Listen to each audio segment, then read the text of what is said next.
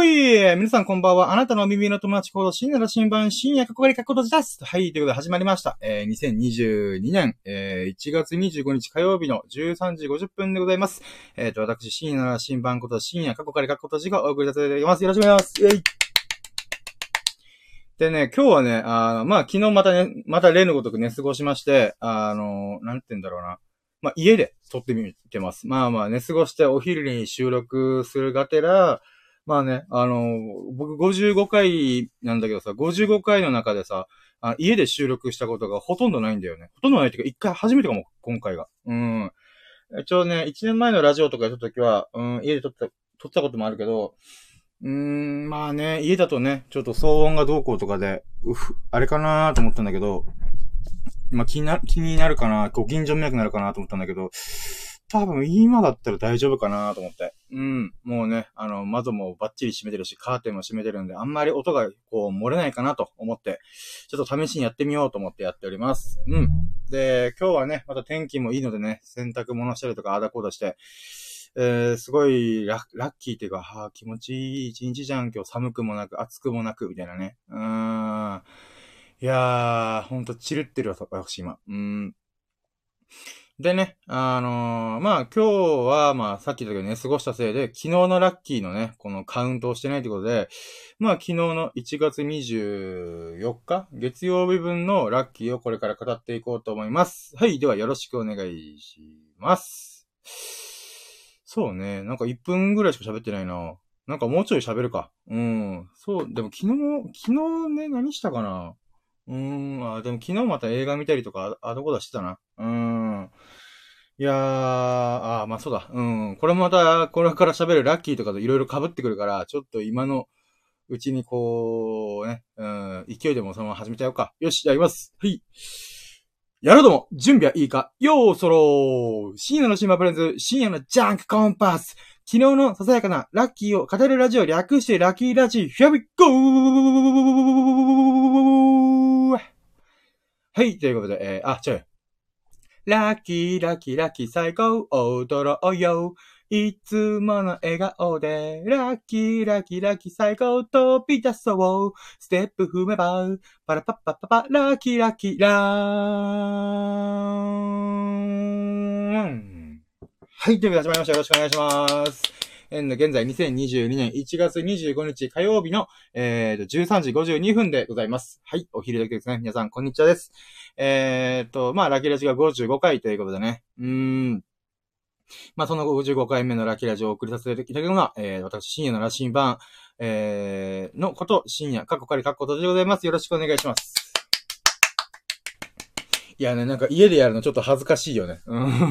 ご近所さんに、え、何これ？みたいな。って思われないかなっていう。まあね、あのー、密閉空間だし、うん、あとは、いつも以上にね、ちょっと音、え？声は張ってないつもりだから、だいぶ多分大丈夫じゃないかなみたいな。うん。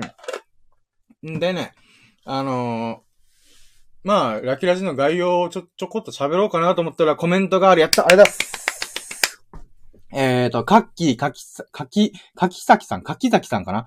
ミレニアムボーイ、クラファン挑戦中というか、こんにちはということで、こんにちはこんばんみーって、ここんばん？み前へ。えー、え？英語で今、こんにちはと言うと思ったら、こんにちはを思い出すね。 Good eveningだったかな？うーん。カッキーさん、 Good evening。え、 Good evening合ってるか？わかんねえ。英語わかんねえ。もう、私の学のない感じが。うん、めちゃくちゃもろバレしてる感じが。あ、あの、コメントありがとうございます。前回はありがとうございましたいや、もうちょっとありがとうございます。いやめっちゃ嬉しかったです。ありがとうございます。しかもフォローもしていただいて本当にありがとうございます。で、あの、カッキーさんのクラファンちょ、ちょこっと見ました。あの、自主出版をされるっていうことで、なんかその費用を、えっ、ー、と、なんだろうな、クラファンで知るってことで、すげえなと思って。まあ、この、旗障害とか、おー、待って待って待って、すげえすげえすげえすげえ。またコメントありがとうございます。実は一昨日にクラファン達成しました。マジか、すげえやーば。いや、おめでとうございます。いやー、すごいっすね。え、確か希望金額、え、なんだっけ？あ、待って。金額、ごめんなさい。数字を覚えるの苦手なんであれなんですけど。確か数十万とか、100万じゃ、100万前後？あ ?100 万じゃないか。数十万ぐらいでしたよね。やば。それを昨日達成したんだ。え、1週間ぐらいで、もうクラファン達成したんですか？やば。もう人望パないっすね。ああ。あ、30万なんですかね。ああ、30って今コメントありました。うわー、すごい。だってこの前確か、え、一週間前だったっけな？え、多分それでスクラファン30万を、あの、集まるってマジですごいですね。え、どんな人生を送ったらクラファン1週間、まあ、10日ぐらいで、こう、30万集まるんですか？マジやばいっすね。えー、カッキーさんどんな活動してるんですか？マジやべえ。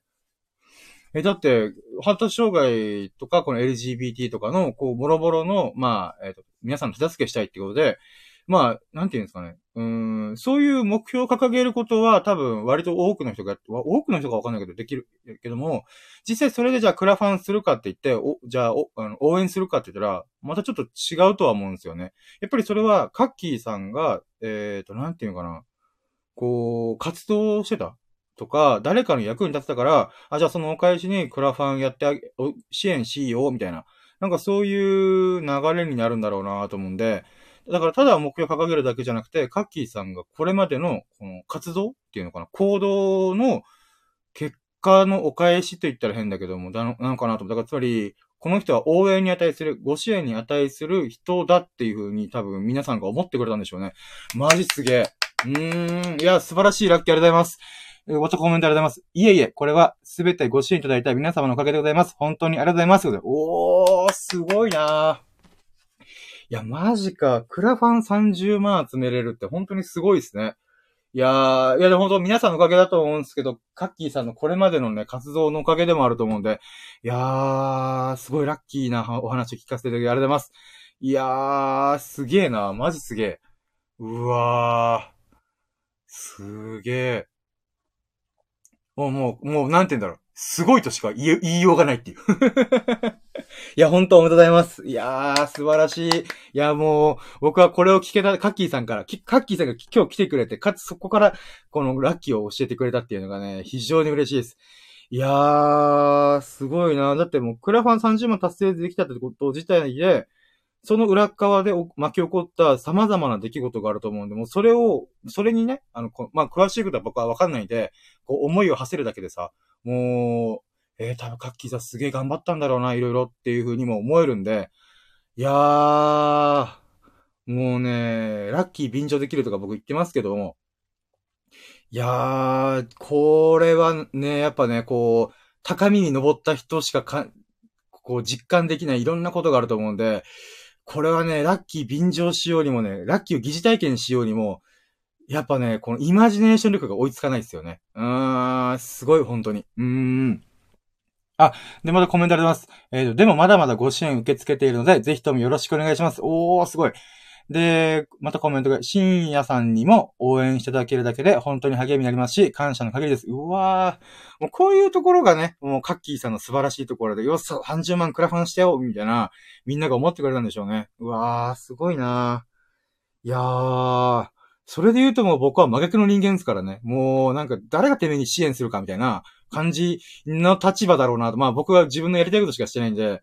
だからね、本当にね人の、人様のためには人に役に立つこと、感謝されることをしてないと、やっぱ、こう、なんていうか、ギバーとテイカーとかいう言葉もあるぐらいなんで、うん、本当にね、あの、みんなに与える人じゃない、人じゃないと、みんなからこう、お返しが来ないというか、与えられないみたいな、なんかそういう、なんかビジネス用語じゃないけど、なんか人生哲学的な部分も、なんかカッキーさん体現してるんだろうなと思うんで、いや、ほんと素晴らしいですね。いや、ほんとおめでとうございます。いやー、これもまた寝過ごしてよかった。うん。昨日の夜に、あのー、なんだろうな、寝過ごしてよかった。うん。あ、またコメント、今日は深夜さんにこれを伝えに来ました。ぜひともよろしくお願いします。バイバイってことでコメント、絵文字もありがとうございます。うわー。いや、ほんと、お忙しい中、こんな、こんなしょうもねえラジオに聞いてくるけど、本当にありがとうございます。嬉しいです、本当に。いやー。嬉しいなああもうカッキーさん、あれでます、本当に。うん。もう忙しいと思うので、全然、あの、抜けてもらっても問題ないんで、はい。もうクラファン頑張ってくださいませ。うん、応援してます。いやー、本楽しみっすね。いやー。いやー、すごい。うーん。いやー。すげえなー。マジすごいなー。いやー、ちょっと僕も頑張らないとな。うーん。いや、ほんとね、こう、ラッキーラジ始めたば、始めて、うん、1ヶ月、あ、もう2ヶ月なのかなと思うちょいで。うん、こういう素晴らしい人ともね、こう、交流できるってことで、私は非常に嬉しい限りでございますよ。うーん。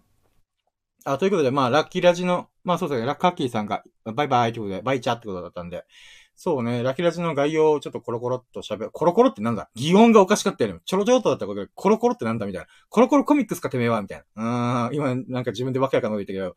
うん。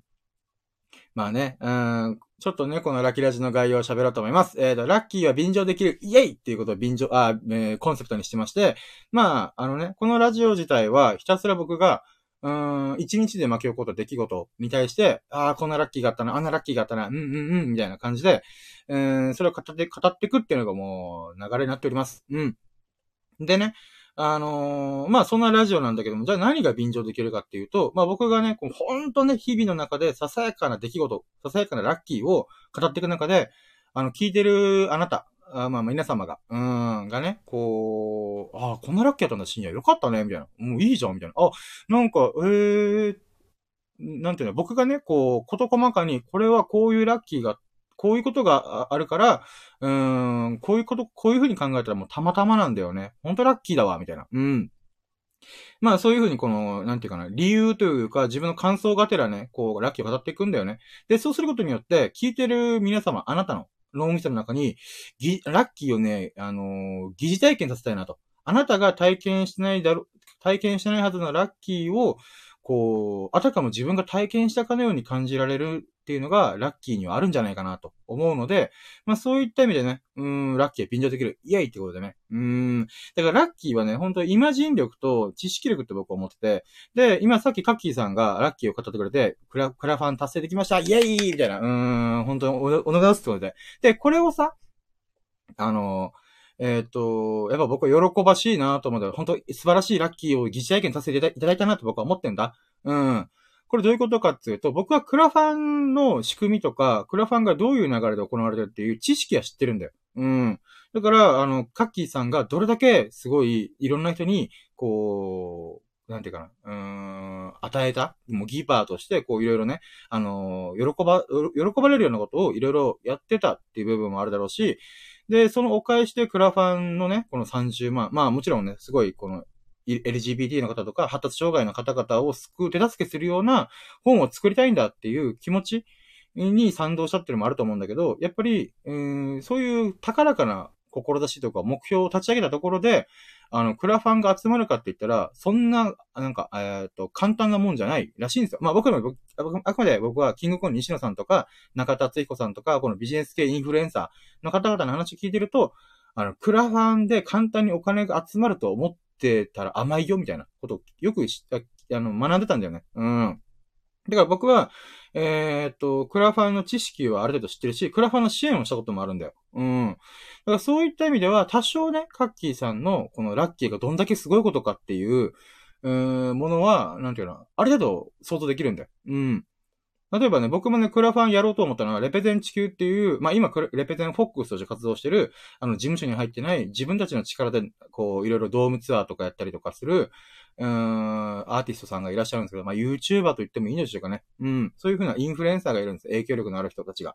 で、その人たちが、このレペゼン地球を解散するぞって、去年、去年というか、2022年のえー、っと、年末に解散するってことで、そのライブをは、か、あ、は、福岡にある paypay ドームっていう、あの、ドームで最後やるぞ、みたいな。で、レベテン地球っていうのはずっとこれまで、ドームで、あの、ライブするんだみたいな感じで、あのー、高らかに目標を掲げて、そこからこのライブハウス、ちっちゃいライブハウスで10人しかお客さんが集まってない中から、こうゆっくりね、規模を膨れ上げて、1000人、2000人規模の会場でやったり、で、最終的にはもうアリーナをやったりとか。で、その中でコロナ禍とぶし、コロナ、コロナのね、このパンデミックとぶつかって、あの、アリーナツアーが全部、ドームツアーが全部ダメになった。だけども、最後の最後で、えっ、ー、と、福岡ペイペイホール、自分たちの地元で、地元にあるドームで、初めてのドームライブをやるぞっていうことで、そこでまあ解散ライブをするみたいな。うん。ってのがあったんだよね。で、ごめんね、これ概要の話なのに、めっちゃ話脱線してんだけど、まあ聞いてよ。うん。で、そこで、この、クラファンで募集してたんだよね。一、一口1万円みたいな。うん。で、まあ、お返しとしては、あの、レペデンチキ解散ライブの DVD とあ CD。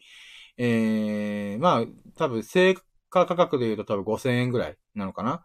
うん。なんだけども、なんで残りの5000円は、このクラファンで、こう、ドームのこの設備費用というか、うん、そういう費用にいろいろ当てますみたいな、うん、ことをおっしゃってたんで、もう僕はね、あ、もうこう、レベゼン地球でいろいろ楽しませてもらった質問与えてもらったんだよ。いろいろ、レベゼン地球にはただで YouTube 動画を見せてもらって、わ、この人たちめっちゃ面白いな、爆笑みたいな、うん、ってことがあったから、与えられまくったからこそ僕は、いや、これは最後の最後でお返ししなきゃなと思って、まあ、レベゼン地球の解散ライブに行かない、行けないんだけど、こう一口1万円の、まあ、応募を、支援をしたんだよね。うん。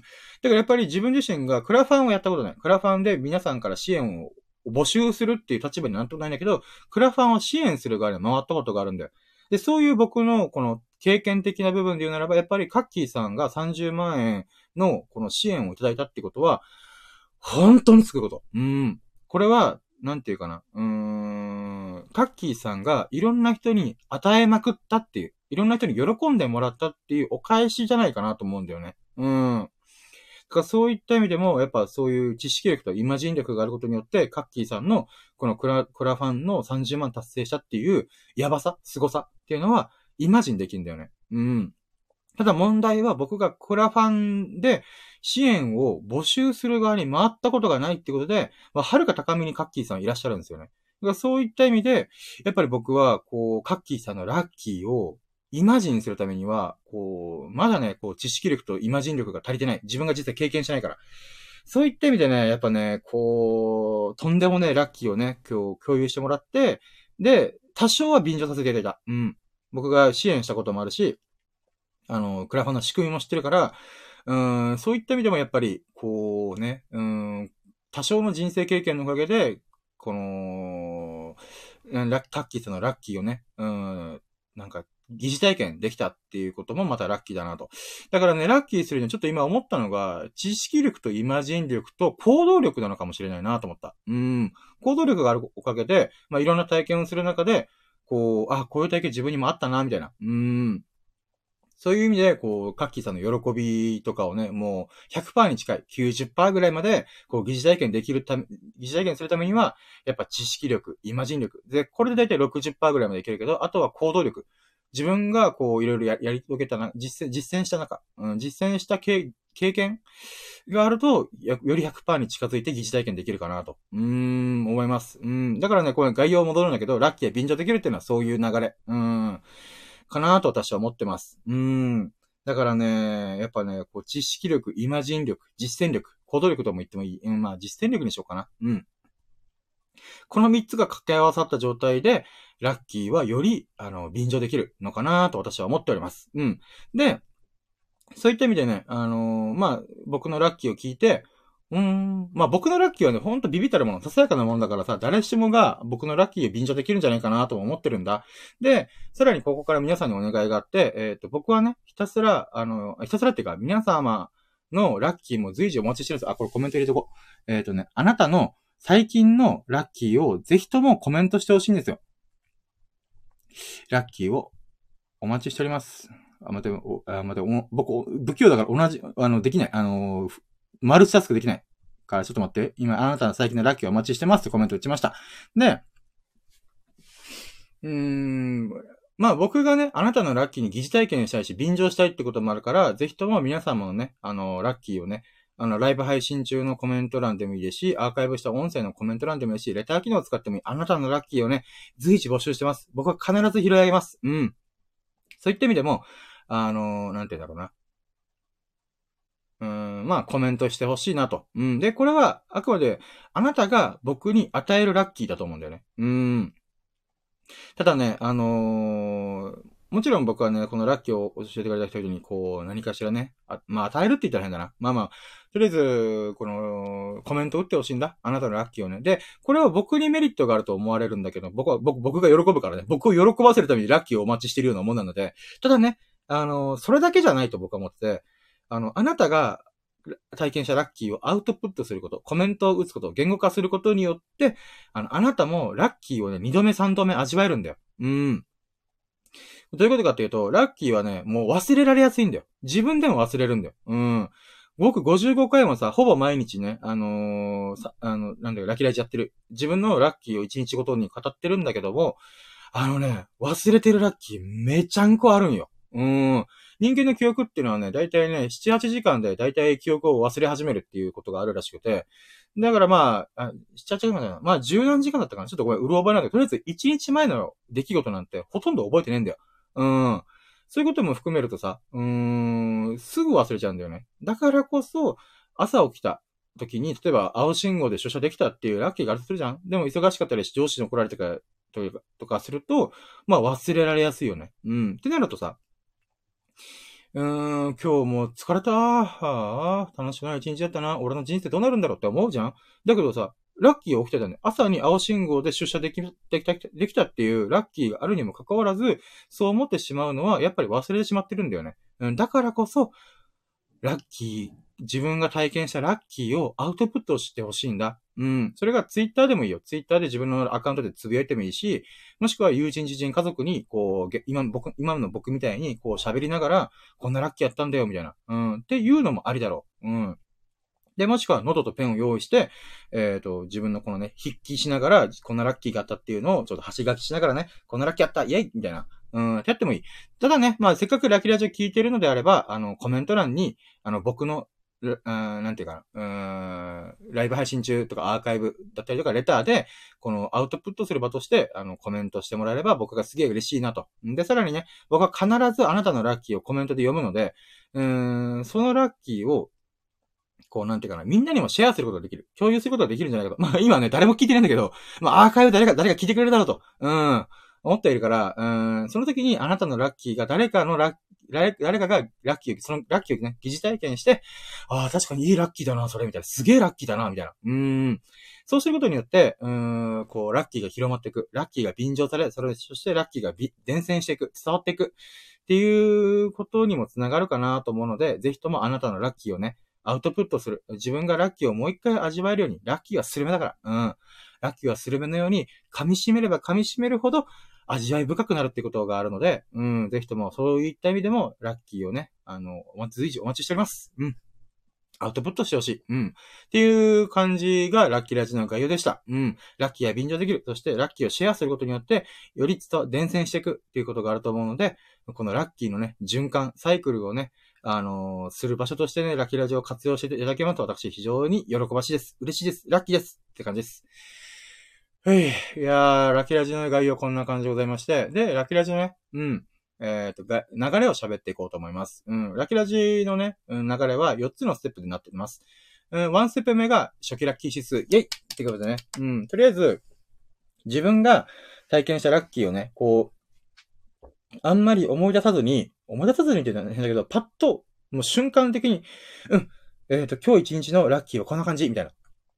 何パーセント？みたいな感じで数値化したしてるんで、僕は毎回。うん。だからとりあえず何も思い出さずに、うん、ラッキー指数は、うん、まあ、70%かな？とか、90%かな？みたいな。うん。っていう風に、まあ、パッと出すんで。まあ、これが150%でも何でもいいんだけど、で、そうすることによって、あのー、まあまあ、そうかそうか。まあ、今日の一日こんな感じだったかって思うじゃんで、その後に2ステップ目にラッキーカウント、イェイってことで、まあその一日で起きた出来事の中でラッキーだなと思ったことを、こう1ラッキー、2ラッキー、3ラッキー、4ラッキー、5ラッキーみたいな感じでこうカウントしていくんだよ。うん。で、このカウントしていく中で、えっ、ー、とね、まあさっきからずっと言ってるんだけど、僕ね、毎日、ほぼ毎日ね、うん、ラッキーラジ1日ごとを振り返って、こんなラッキーがあった、あんなラッキーがあったってやってるんだけど、ラッキーはマジで忘れる。うん。もうこれ何度も言うけど、ラッキーはね、簡単に忘れるんだよ。みんな朝にいいラッキーがあった。やった、青信号で出社できた。やったぜ。ストレスなしで出社できた。イエーイみたいな。うん。って思うじゃん。だけど、忘れるんだよ。一日の終わりにラッキー。いや、今日なんか忙しかったし、上司にも怒られたし、ああ、へこむ。ああ、俺の一日最悪だった。ああ、俺の人生ってこれからこういう日々が続いて最悪なんだろうなって思っちゃうんだよ。うん。だけどあなたにも朝に青青信号で出社できたってラッキーあったじゃん、みたいな。っていう風に忘れるんだよ。で、僕は毎日、ほぼ、ほぼ毎日ね、ラッキーラジっていうことで一日の出来事を振り返って、あの、ラッキーを探してるんだけど、忘れてるんだよ。この55回、55日間、ほとんど毎日配信してる僕が、毎日毎日、こんなラッキーあった、あんなラッキーあったって、思い出すけども、毎回忘れてるものがいっぱいあるんだよ。ああ、思い出してよかった、みたいな。なんだったら、40個、50個出し切った後にも、ああ、あのラッキー3個忘れてた、みたいな。うん、それぐらいラッキーは忘れがち。うん。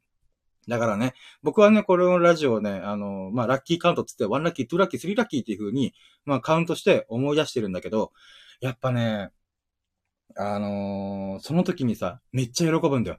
だった青信号で出社できたじゃんやった売り切れずにツナマヨ買えたじゃんみたいな。やったぜチキンカツ丼めっちゃうめえじゃんみたいな。うん。そういうラッキーをね、もう一回味わってんだよ。だから僕は1日24時間あるんだけど、僕に限っては1日48時間あるから。うん。僕、まあ、実質はね、あ実際の時間は24時間しかないんだけど、僕はこのラッキーラジオを通して24時間を毎回毎回思い出してさらってるから、朝起きた瞬間から夜寝るまで、バッて振り返っていくから、頭の中で24時間をもう一回追体験してんだよ。うん。そういった意味でね、あのー、このラッキーカウントっていうのが一番僕がやってて満足、満足度が一番高い。うん。いや、こんなラッキーやったな、あんなラッキーやったな、あ、あんな人からこんなものもらったな、あ、ラッキーだな、みたいな。うん。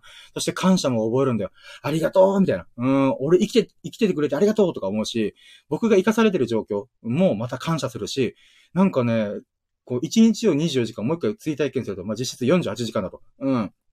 で、さらに、その思い出す中で、ああ、このラッキーはあの人のおかげだな、とか、これ、このラッキーは、あのー、なんだろうな、YouTuber の中田さんのおかげだなとか、なんかそういう風にね、あの、ラッキーを本当にね、めちゃくちゃ感じると、感謝の気持ちも繋がるんだよね。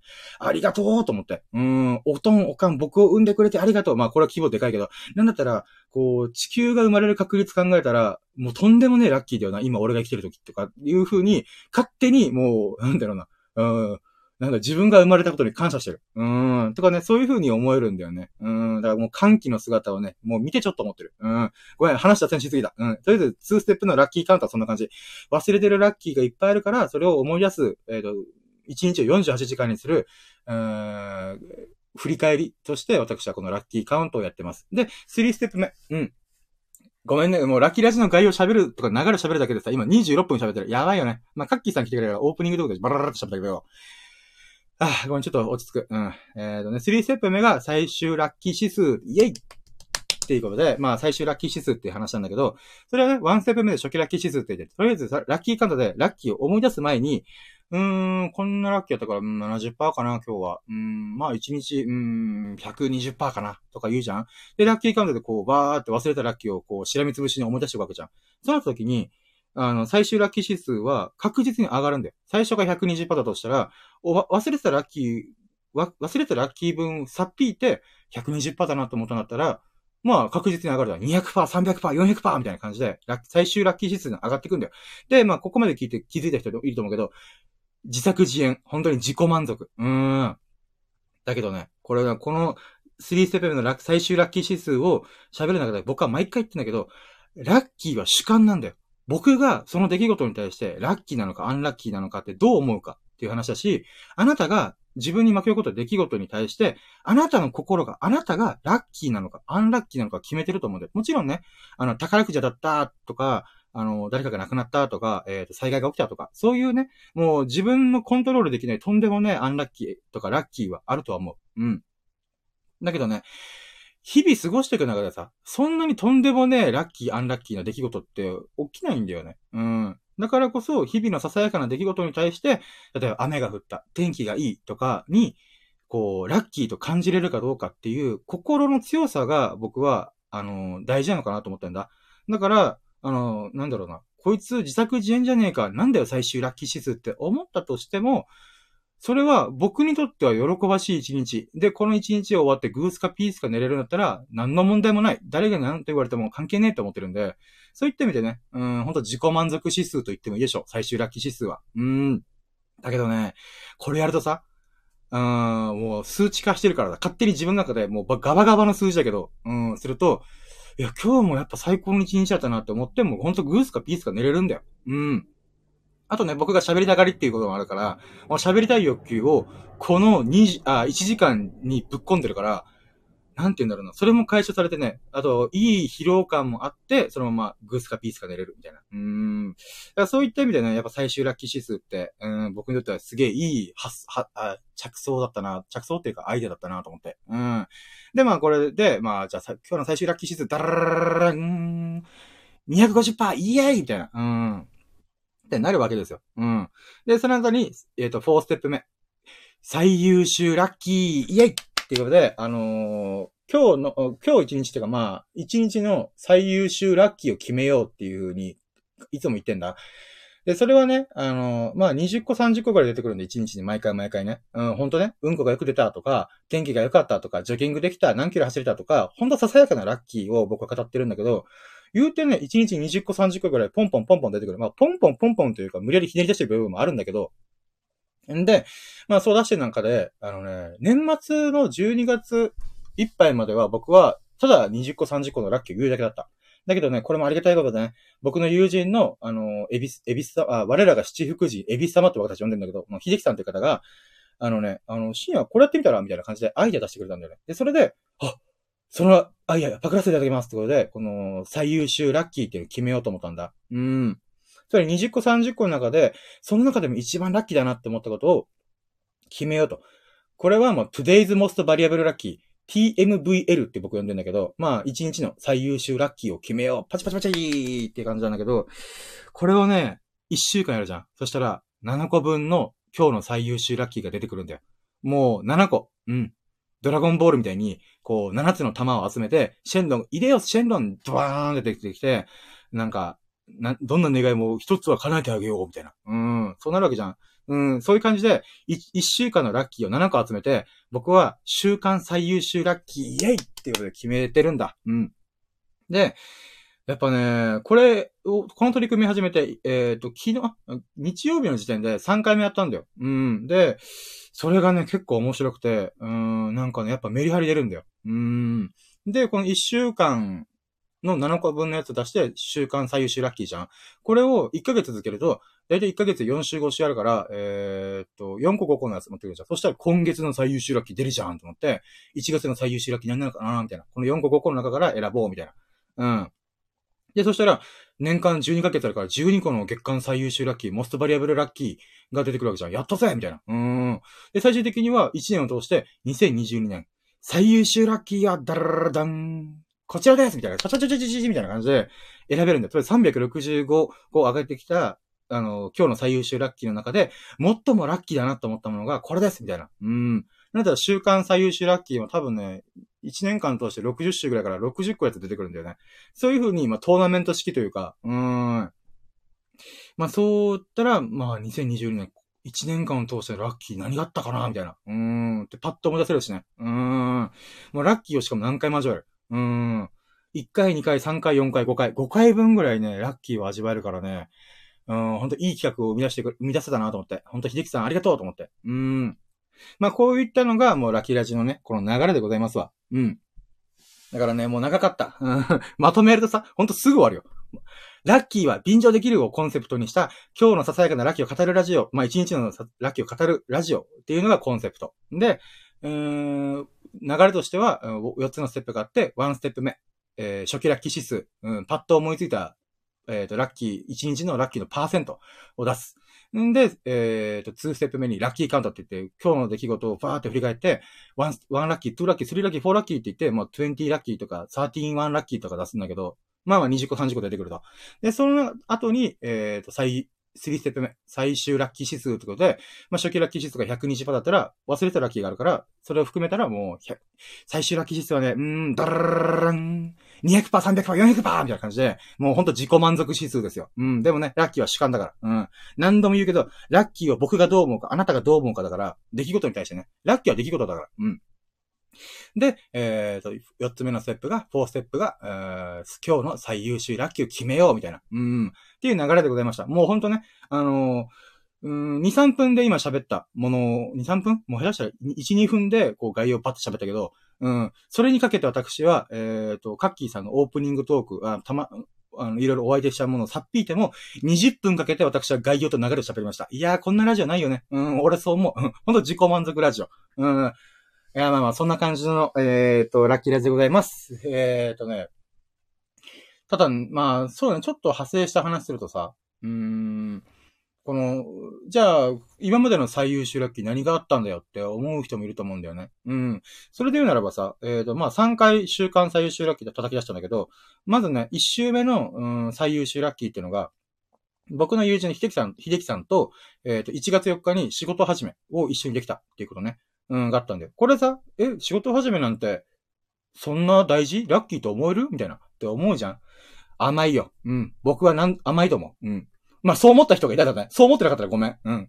えっ、ー、とね、1月4日の仕事始めっていうのは、えっ、ー、と、まず、じゃあ、寿命が、えっ、ー、と、100年だとしよう。うん。今、人生100年時代って言われてるから、寿命が100歳だとしよう。あ、どうしよう。で、そうした中で、まあ、仕事始めっていうのは、シンプル計算で、えっ、と、100年、あ、100年あったとしたら、1年に1回しかないから、100回しかないんだよ。仕事始めっていうもの自体がね、まず。うん。ただ、仕事を働き始めるのは大体みんな20歳超えてから、20歳超えてから、うん、高校卒業したり、大学卒業卒業したり、専門学校卒業したり、もしくは中学校から働いてる人もいるかもしれない。とりあえず20歳からなんでしょう。そしたら、じ、残り80回しかないんだ、仕事始め。だけど、じゃあ100歳のおじいちゃんになっても、あのー、働けるかって言ったら微妙じゃんだって今定年が70とか60、70、うん、ってなったらもっと伸びるかもしれんけど、って考えたら残りの30年間は働かない。働く、まあ年金暮らしでささやかな生活を送ってくるかもしれない。って考えたら、20歳から70歳までの50回しかないんだよ。50年しかないんだよ。50回しか仕事始めないんだよ。逆、わかるこれ伝わるかな？で、僕は今30代なんだよ。30代ってことは、えっ、ー、と、30から70って言ったら残り40回しかないんだよ。それ40回のうちの、えー、1回、貴重な1回を秀樹さんと仕事を始め一緒にできたってことを考えたら、めっちゃラッキーじゃん、みたいな。うん、って思ったから、えっ、ー、と、1週目の最優秀、あ、週間最優秀ラッキーに入れた。うん。で、2週目がね、待って、2週目が、あ、そうだ。またこれもね、秀樹さん関連だけど、僕の友人である秀樹さんが、ジョジョの奇妙な冒険にハマってくれた。やったね。えー、これがなんで、えっ、ー、と、2週目の、うん、週刊最終ラッキーなのかっつうと、あのね、僕がジョジョの奇妙な冒険と出会ったのは、20代前半ぐらいに、あの、漫画喫茶で読むものがなくて、うーん、まあ、ジョジョ面白いっていうか読んでみるかと思って読み始めたんだよ。正直、1巻から10何巻まではあんま面白くなかった。まあまあ、1部2部でこれ波紋使いとかね、いろいろあるんだけど、うーんと思って、3部が始まった瞬間に、なんだこれと思って、空女ジョタラとスタープラチナっていうスタンドの、この、なんていうか、第3部のスターダストクルセイダーズ、クルセイダースかな？うん。が、めちゃくちゃ面白かったんで、もうそっから一気に読み、読んだ。そっからね、ほんとね、一日で十何時間漫画喫茶にこもって、あの、ジョジョの奇妙な冒険のスティールボールランが終わって、ジョジョリオンの1、2巻ジョジョリオン？そっか、ジョジョリオンが、うん。の1、2巻が出たぐらいまで一気に読んだ。で、めっちゃおもろいやんけと思って。で、えー、そっから、なんだっけ、数年前ぐらいからジョジョのアニメが始まったじゃん？数年前だったかな？まあ、とりあえず、その、ブームになる前、1億部達成したとか、そういうブームになる前に、ちょっと読んで、めっちゃ面白いじゃんと思って。で、スティールボールラン第7部がめっちゃ面白いと思って。で、それで、えー、なんていうかな、まあ、アニメ版をいろいろ見てたんだけど、でもね、僕の周りにさ、ジョジョのファンいなかったんだよ。うん。まあ、それがね、非常にね、こう、辛いのよ。もう、ジョジョさ、ハマった人はみんな思うと思うんだけど、誰かに喋りたいし、誰かに共有したいんだよ。俺、あんなスタンド、あのスタンド大好きとか、あのキャラクター好きとか、あのシーンめっちゃいいんだよな、とか、シシベロファンいいよな、とか、そんな風に、えー、っと、語りたくなるんだよ。だけど、僕の周りにはジョジョのファンがいなかったっていうのもあるから、で、しかもね、あの、同僚とか、あんま仲良くない、仲良くない、あの、同僚がジョジョのファンだったりするんだけど、だから僕が、こう、なんていうのかな、気兼ねなく喋れる関係性の中でジョジョのファンいなかったんだよね。うん。だから今回、ジョジョを秀樹さんが見てくれて、ジョジョ面白いじゃんってことで3部4部のアニメをもう全部一気に見たよって言ってくれて、やったぜと思って。うーん。だからこれ、だから10年、10年来、僕はジョジョを語り合える友人を探してたんだけども、あの、初めてね、その、友人関係の中でジョジョを面白いって言ってくれた人が現れたからね。うーん、それがね、本当すごいラッキーだと。10年越しのジョジョ、ジョジョを語り合える友人と巡り合えたっていうのがね、非常にラッキーだなと思って。うーん、これがね、僕にとっての、うーん、最、2週目の週間最終ラッキーだった。で、3週目のね、週間最終ラッキーは、まあ、この前話したんだけど、あの、僕がラキラジがね、50回記念行ったんだよ。で、ラキラジ50回、えー、行く中で、うーん、なんていうの？まあ、いろいろリスナーさんとかね、ありがたい人たちがいっぱい来てくれて、で、たまたまね、僕が寝過ごしたんだよ。やべえ、50回目記念のやつ寝過ごしちゃったら、じゃあ、しょうがないから昼間に撮るか、みたいな、今、今今みたいな感じで、本当は一日の終わりにやるはずだったものを、うーん、まあ、朝方に、朝方で昼方にやったんだよ。そしたら、えっ、ー、と、スサノオくんという友人が仕事の合間に関わらず聞いてくれて、さらにコラボ配信、あの、もう公開 LINE 電話と言ってもいいでしょう。うん。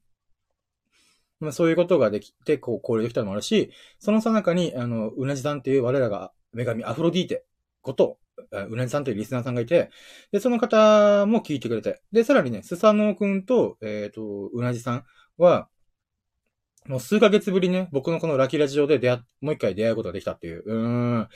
そういった意味でもね、うーん。ほんとラッキーだったなと思って。もう、僕のラキラジの場が、あれかなと思った。なんか、うーん、天の川かなみたいな。彦星と織姫かなみたいな。七夕かな今みたいな。そんな感じだった。あれ、このラキラジがなんか天の川見たくなってないみたいな。みたいなね。うん。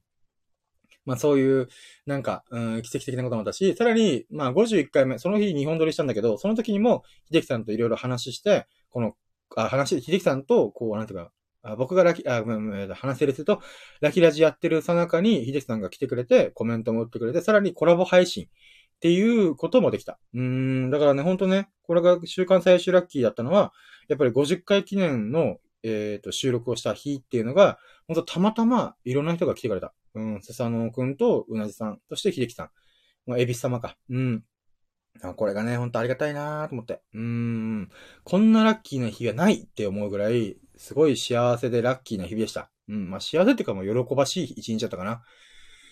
はい。えー、ごめん。えっ、ー、と、もうラキラジの概要というか、それ、こういうもんだよっていうの喋るだけでね、もう40分喋った。うん。まあね、うーん、今日はね、実はあんまりラッキーがないから、ラッキーっていうか、まあ、1日ぶりのね、あの、日曜日に4時間ぐらい喋っちゃったから、その反動もあって、あんまりね、喋れなかったんだけど、1日4時間喋るとやばくね？ほんとね、日曜日の夜ね、4時間ぐらい喋ってたんで、合計。その影響でね、反動で月曜日はね、ラッキーラジできなくて、で、その分ね、あの、復活したからまた、えっ、ー、と、今日もね、2本撮りして、今、昨日のね、月、月曜日分のラッキーを語っていくんだけど、うん、また夜にもね、うん、火曜日分のラッキーをね、こう語りたいなと思うんでね、なんとか寝過ごさずに、うん、起き、起きれるように頑張りたいと思います。えい。んで、まあね、やっぱね、こう、週間最優秀ラッキーはね、ほんと50回目記念で、スサノオくん、うなじさん、えっ、ー、と、エピス様、うん、もう神々が降臨してくれた。もう神々がね、こう、なんだろう。うん、渋滞した。渋滞？渋滞って言ったら変だな。うん、もう、パンパンだった。うん、本当ありがとうございますって感じで。まあ、これがね、ウィークリーモストバリアブルラッキー WMVL ってことで、かなうん。しかもね、ほんと、あの時寝過ごさなければね、うん、セサノー君も来なかっただろうし、我らが、えっ、ー、と、アフロディーテ女神、あ、我らが女神、アフロディーテことうなじさんもね、来てくれなかったと思うからね、あの時寝過ごしてよかったなーみたいな。うん、ほんとそう思ってます、私。うん。だからね、あの、やっぱね、こう、女神様が降臨するのは何がすごいってさ、あの、スサノオくんとエビス様に関しては別にね、LINE で繋がってるから、普通に、よっしゃ、これから遊ぼうぜとか言ってもいいんだけど、やっぱね、女神の降臨はテンション上がるよね。うーん。いやー、ほんとありがたかった。はい、ということで、えー、っと、また今週もね、うーん、月、火、水、木、金、土、日ってことで、えー、っと、今週のラッキーをいろいろ語った、えー、が楽しみかなと。また今週の最優秀ラッキーをね、叩き出したいなと。うん、思います。うい。いやー、あ、そうだったと、あ、そうだ。まあ、いいか。あ、いや、よくはねえか。うんいや、そう、今週の最、あ、先週か。ごめん、もうわかんない。3週目の最優秀ラッキーに関しては、そう、うなじさんがね、あの、私がラッキーで言うなら、ラッキーセブンにちなんで、ハートをね、7回こう投げ銭してくれたのめっちゃ、投げ銭っていうの？投げ銭じゃねえのかまあ、スタンプ送ってくれたのがめっちゃ嬉しかった。うん、それも言い忘れてた。そういうことももろもろ起きたのが、うん、この50回目記念だったのかな？うん、あれはめっちゃ嬉しかった、本当に。ラッキーセブンじゃんトリプルセブンじゃんみたいなね。うん、ありがとうございます。もうということでね、えー、まあ、もう43分しちゃ、本題に入ってないっていう。こんなラジオあっていいのかと私は思いますよ。うん。もう全然ね、こう、本題が進まない。うん。はい、ということで、えーと、まずワンステップ目行こう。うん。昨日ね、過ごしちゃったから月曜日のね、えー、ものを行こう。えーと、まずはね、ワンステップ目。初期ラッキー指数、イェイで、初期ラッキー指数で言うならば、やっぱね、あの、お待って、ま、い、まあ、今、日々だね。今日は珍しく家で収録してんだけどさ、やったぜ我らが、ラキラジの女神様こと、アフロディーテこと、うなじさん降臨してくれました。ありがとうございます。やったぜ。もう、泣き笑いしてる絵文字とコメントありがとうございます。いつもありがとう。あ、聞いてくれたんですね。ありがとうございます。嬉しい、めっちゃ嬉しい。やったぜ、女神様降臨してくれた。やったね。わー、嬉しいです。いやー、多分お仕事中にも関わらず、か、関わらず聞いてくれてるのがね、私は本当嬉しいです。うわー、もう女神様降臨して、もう、あれ？ラキラちゃってんじゃん。ファーってこう、こう、なんていうかな。こう、光が差し込んだ感じするね。あー。いや、美の女神アフロディーテ、降臨ドドンみたいな。うーん、ありがとうございます。いやー、これはもう今日の夜にこの、こ、の、こここのラッキーを語らねばならぬな。いやー、いつもありがとうございます。嬉しいです、本当に。いやー。あ、そうだ。とりあえず初期ラッキー指数言わなきゃ。うん。そうね。昨日はね、まあ映画見たりとか、ジョギングもしなかったんで、ちょっと休もうと思って。うーん、そうね。昨日、月曜日時点の初期ラッキー指数は、まあまあまあ、ぼちぼちの80%かな。イェイ。あ、違う。待って、今、今なし。違う。えー、っと、そうね。映画見たり、16時間断食達成したり、いろいろした結果、そうね。うん。月曜日の初期ラッキー指数は、ダララダン !80%! イェイただね、今やり直したけどさ、あの、ダラララが言いたいがあったため、言いたが、言いたいがためにやり直した。うん。やっぱね、こう、4つのステップごとのね、あの、こうダラララはね、うん、ちゃんと言おうと思って。うん、頭、僕が毎回やって、プルルフォイみたいなものと一緒に、ダラララダンもう、ちょっと慣れていこうと思って。うん。とりあえず初期ラッキー指数80%。うん。昨日はまあ、ぼちぼちラッキーだったかな。うん。で、そうだね。2ステップ目。ラッキーカウント、イェイでね、まあ、ラッキーカウントで言うならば、まあそうね。昨日はね、ラキラジも収録しなかった、ジョギングもしなかったから、何もしない一日だったんだよね。うん。まあ、とりあえず、カウントいこうか。うん。まずはね、ワンラッキー目で言うならば、ああ、そうだよ、これがあるね。うん。あの、まずワンラッキー目。97.3キロでした。イェイまあ、一昨日に比べたら、100g、0.1キロ減りました。うーん。ダイエットが少しずつね、こう、まあ、少しずつ、ほんの少しずつだけど、うまくいってるんだなと思って。まあ、97.3キロ。あ ?97. 点。あ、ごめん、間違えた。93.2キロだ。うん。一昨日が93.3キロだった。うん。だからそういった意味でもね、もう1日 100g 減っていくってもうビビたるものだけど、こうね。だけどね、この 100g が積もりに積もって1キロ減ったとかに繋がっていくから、ほんと大事なんだよね。ほんとね、竹井さん、あの、タレントの竹井壮さんが言ってた。1日 100g 減っていくのが、一番、100g 減っていくのが普通なんだよっていうね。うーん。だからさ、100g 減っていくだけでもね、私は嬉しいんで。うーん、これが1ラッキーだったかな。しかも、まあ、2ラッキー目で言うならば、あのね、97.2キロっていうのが、まあ、僕の目標がね、今月中に96キロ行くってことで、残り1.2キロ。残り1.2キロだったらさ、もう、ちょい頑張れば達成できそうじゃん。うーん。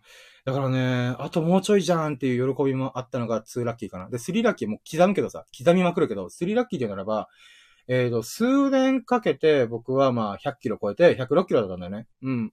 で、その中でさ、うーん、ほんとね、97.2キロ自体が、もう数年ぶりだよね。うーん。あ、まあ昨日はね、うん、本当そっか、俺97キロ台まで行ってるんだよなっていう、なんか急にエモい感じだった。うん。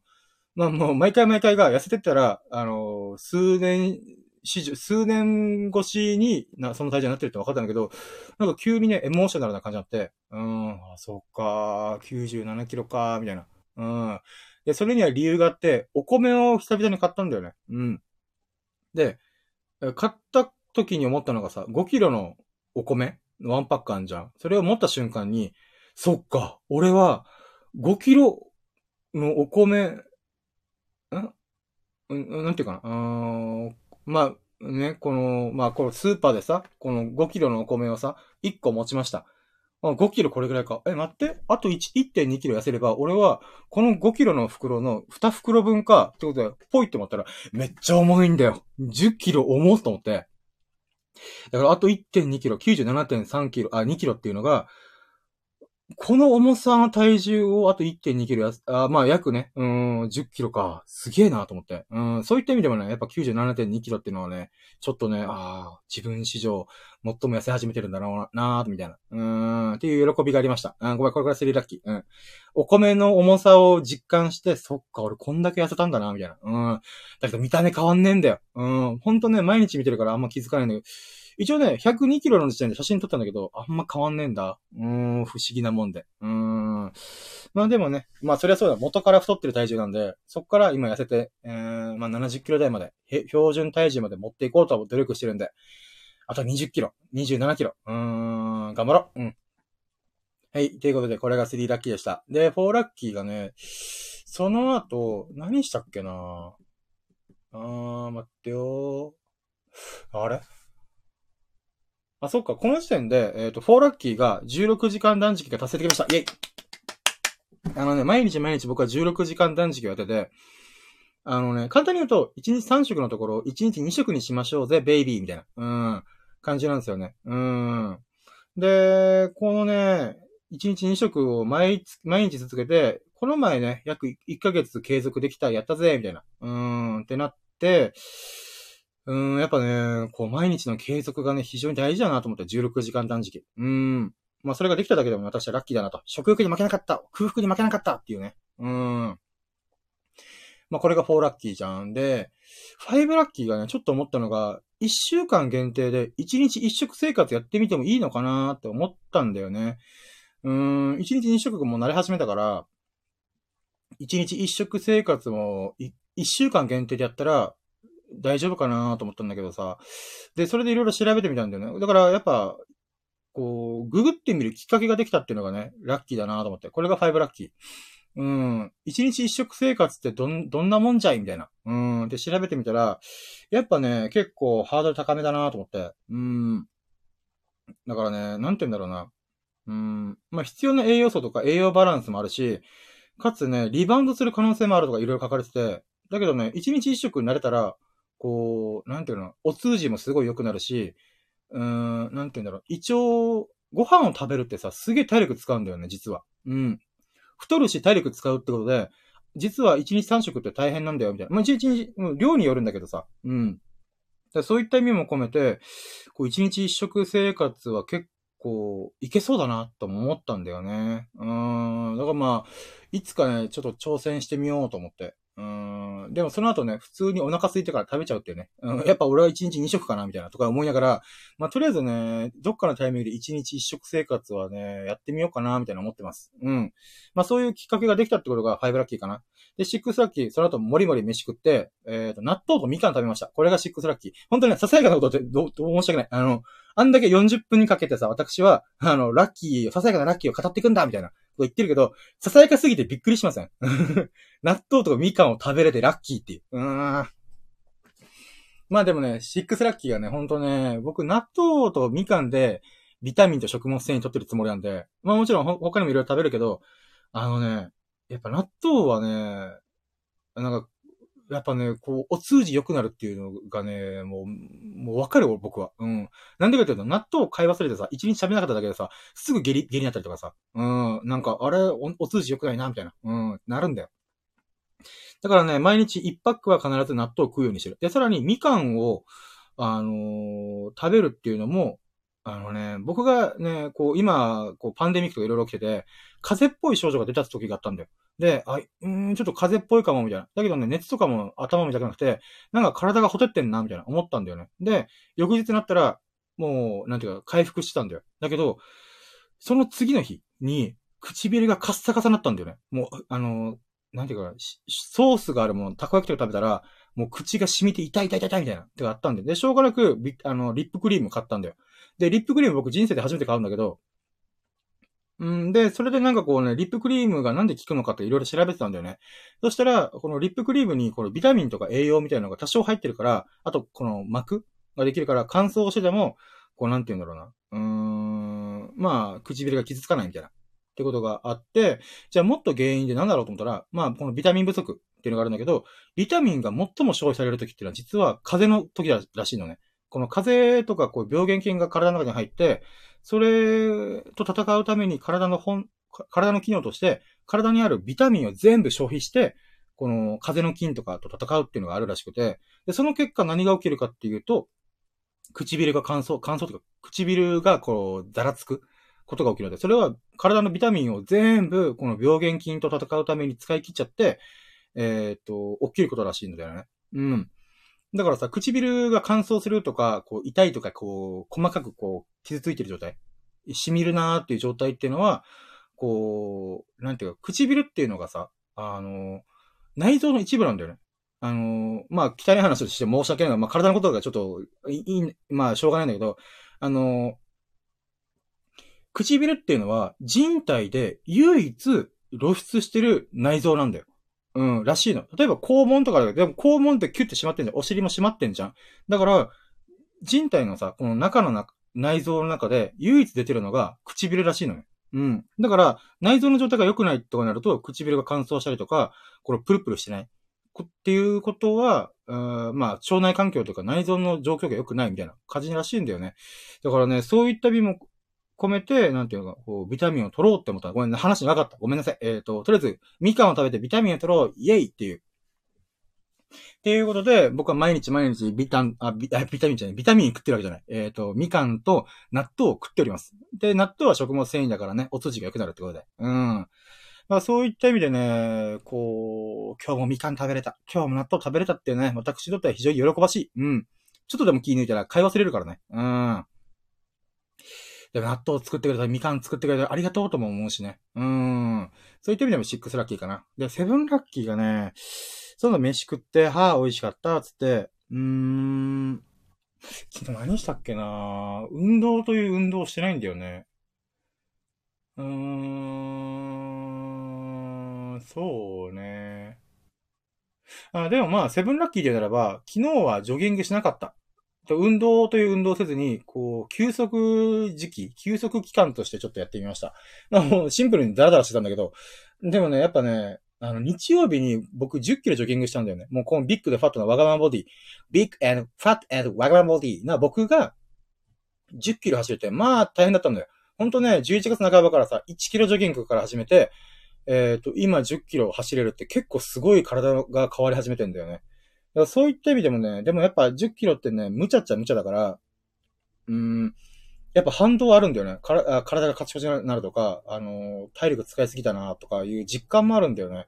まあ、怪我しない体になったのはすげえ嬉しいんだけど、だからね、こう、10キロとか結構、あ、やり、やりすぎたなと思うときは、うん、休むようにしてるんだよね。もしくは1キロ2キロだけに済ますとか。ある中で、やっぱね、ちょっと反動でかかったなと思うんで、昨日は休みました。うん、だからしっかり休んだ。うん。だからそういった意味でも、うーん、昨日は休めたってことがセブンラッキーかな。うん。で、エイトラッキーはね、その中でさ、映画見たんだよ。んで、アニメ映画を久々に見た。あのね、あの、チーヤンさんっていう、我らがアマテラス大神ことね、あの、なんていうか、日本三大師の一人、みたいな。うん。一人、まあ僕が勝手にあだ名つけたんだけど、うん。なんかね、その人、チーヤンさんが、あの、おすすめの映画を教えてくれて、それは僕の映画の話を聞いて、ああ、深夜これが好きだったらこれが好きだったと思うよっていう風に、この、バックしてくれたんだよね。うん。だから、あの、チーヤンさんが面白い映画を押し付けてるわけじゃなくて、あの、こういう映画が好きだったら、こういう、この映画すげえ面白いと思うみたいなことでやってくれたんだよね。で、その結果僕は、ショーシャンクの空にとか、あのー、天地滅殺とか、えっ、ー、と、パターソンとかね。うん、あとなんだっけな。うん、パターソン、パターソン、天地滅殺、ショーシャンク、えー、あ、ビッグアイズだ。うん。っていう映画を見て、めっちゃ面白いやんけ、これ、みたいな。うーん。もう心がぐっと震わされるみたいな、あったんで、で、ごめん、ね、何が言いたいかっていうと、アニメ映画をね、あんま見てなかったんだ、最近。うん。アニメが好きなんだけど、アニメ映画はね、なんか、うん、ちょっと遠ざかってたんだよね。うん。だからね、久々にアニメ映画見れてよかったなーっていうのが8ラッキーかな。うん。で、9ラッキーが、じゃあその映画が何かっていうと、レッドラインっていう、あの、SF レーシングアニメみたいな。うん。なんだけどさ、えっ、ー、とね、これがね、これもちょうど10年前に見たんだよね。うん、2009年ぐらいに確か公開されて、そっから DVD 化されたやつを見たんだよ。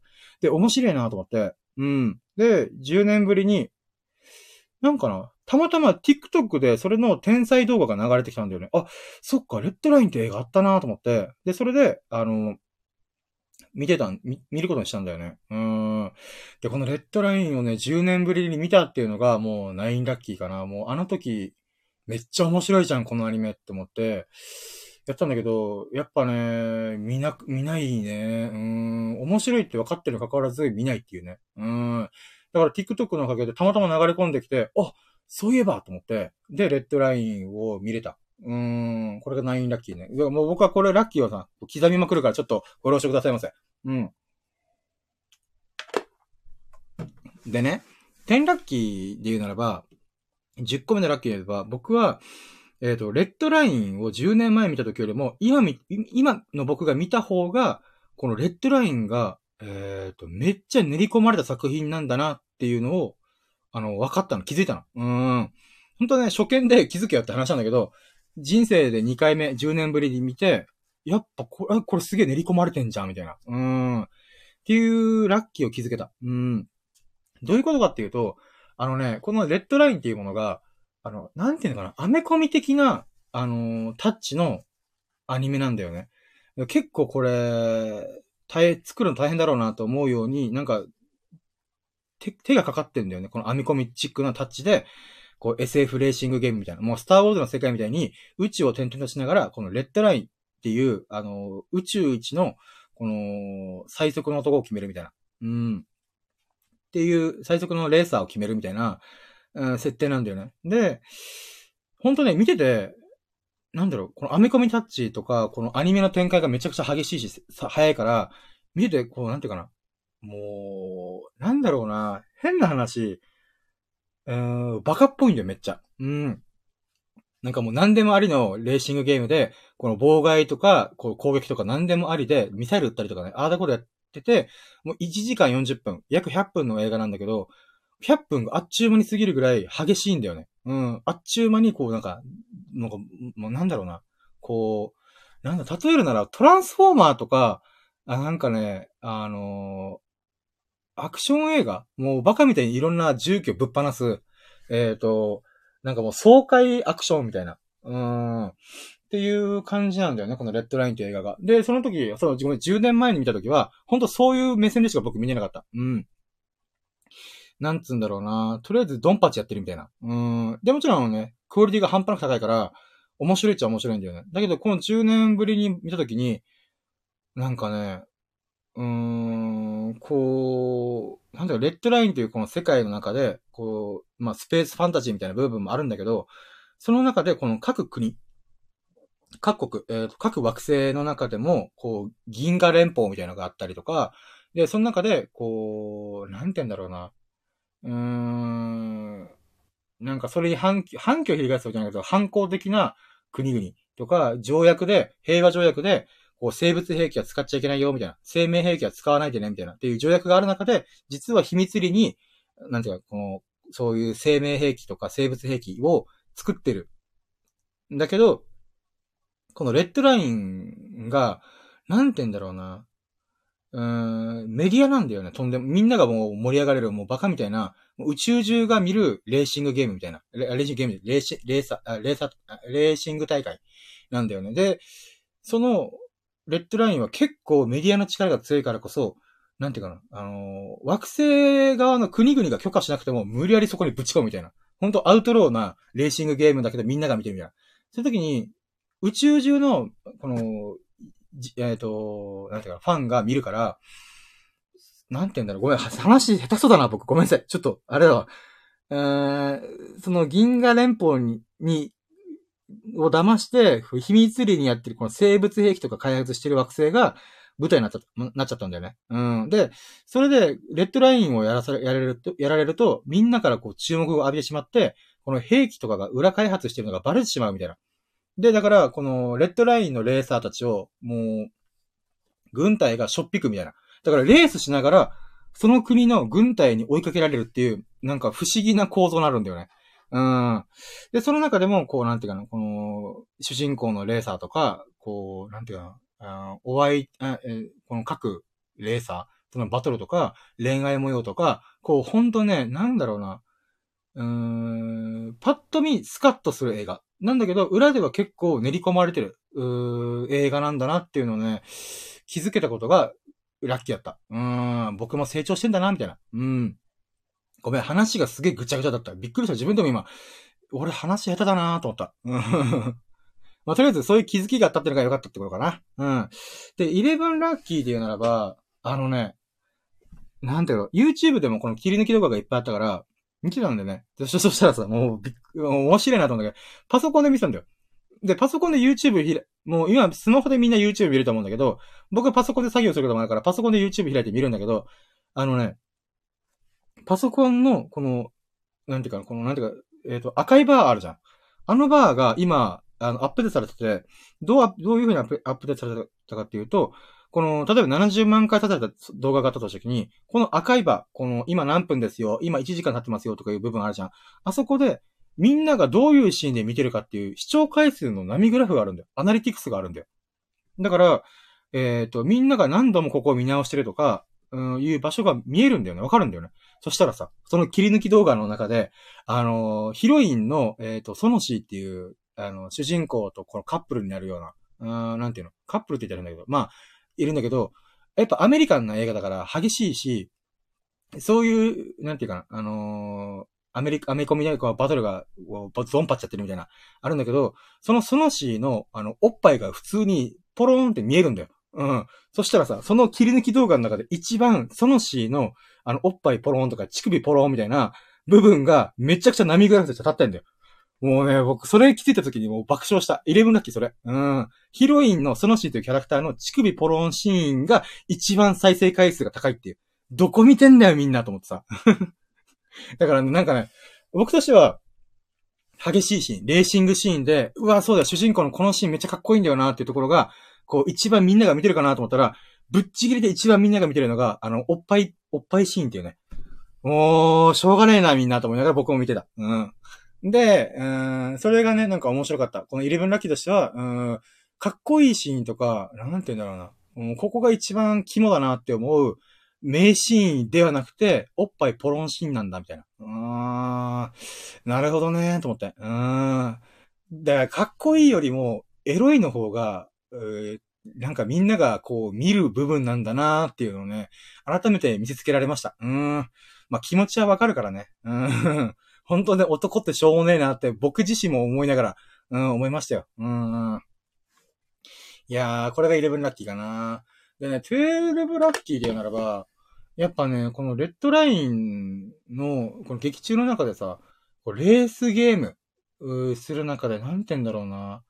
やっぱ見てて気持ちいいんだよね。このアクションシーンがレベル高すぎて、で、なんて言うんだろうな。その後いろいろリサーチしてたら、あの、日本のファンよりも、日本のアニメ作品にも関わらず、海外の方がファン多いんだよ。コメント欄が英語、英語ばっかなんだよね。うん。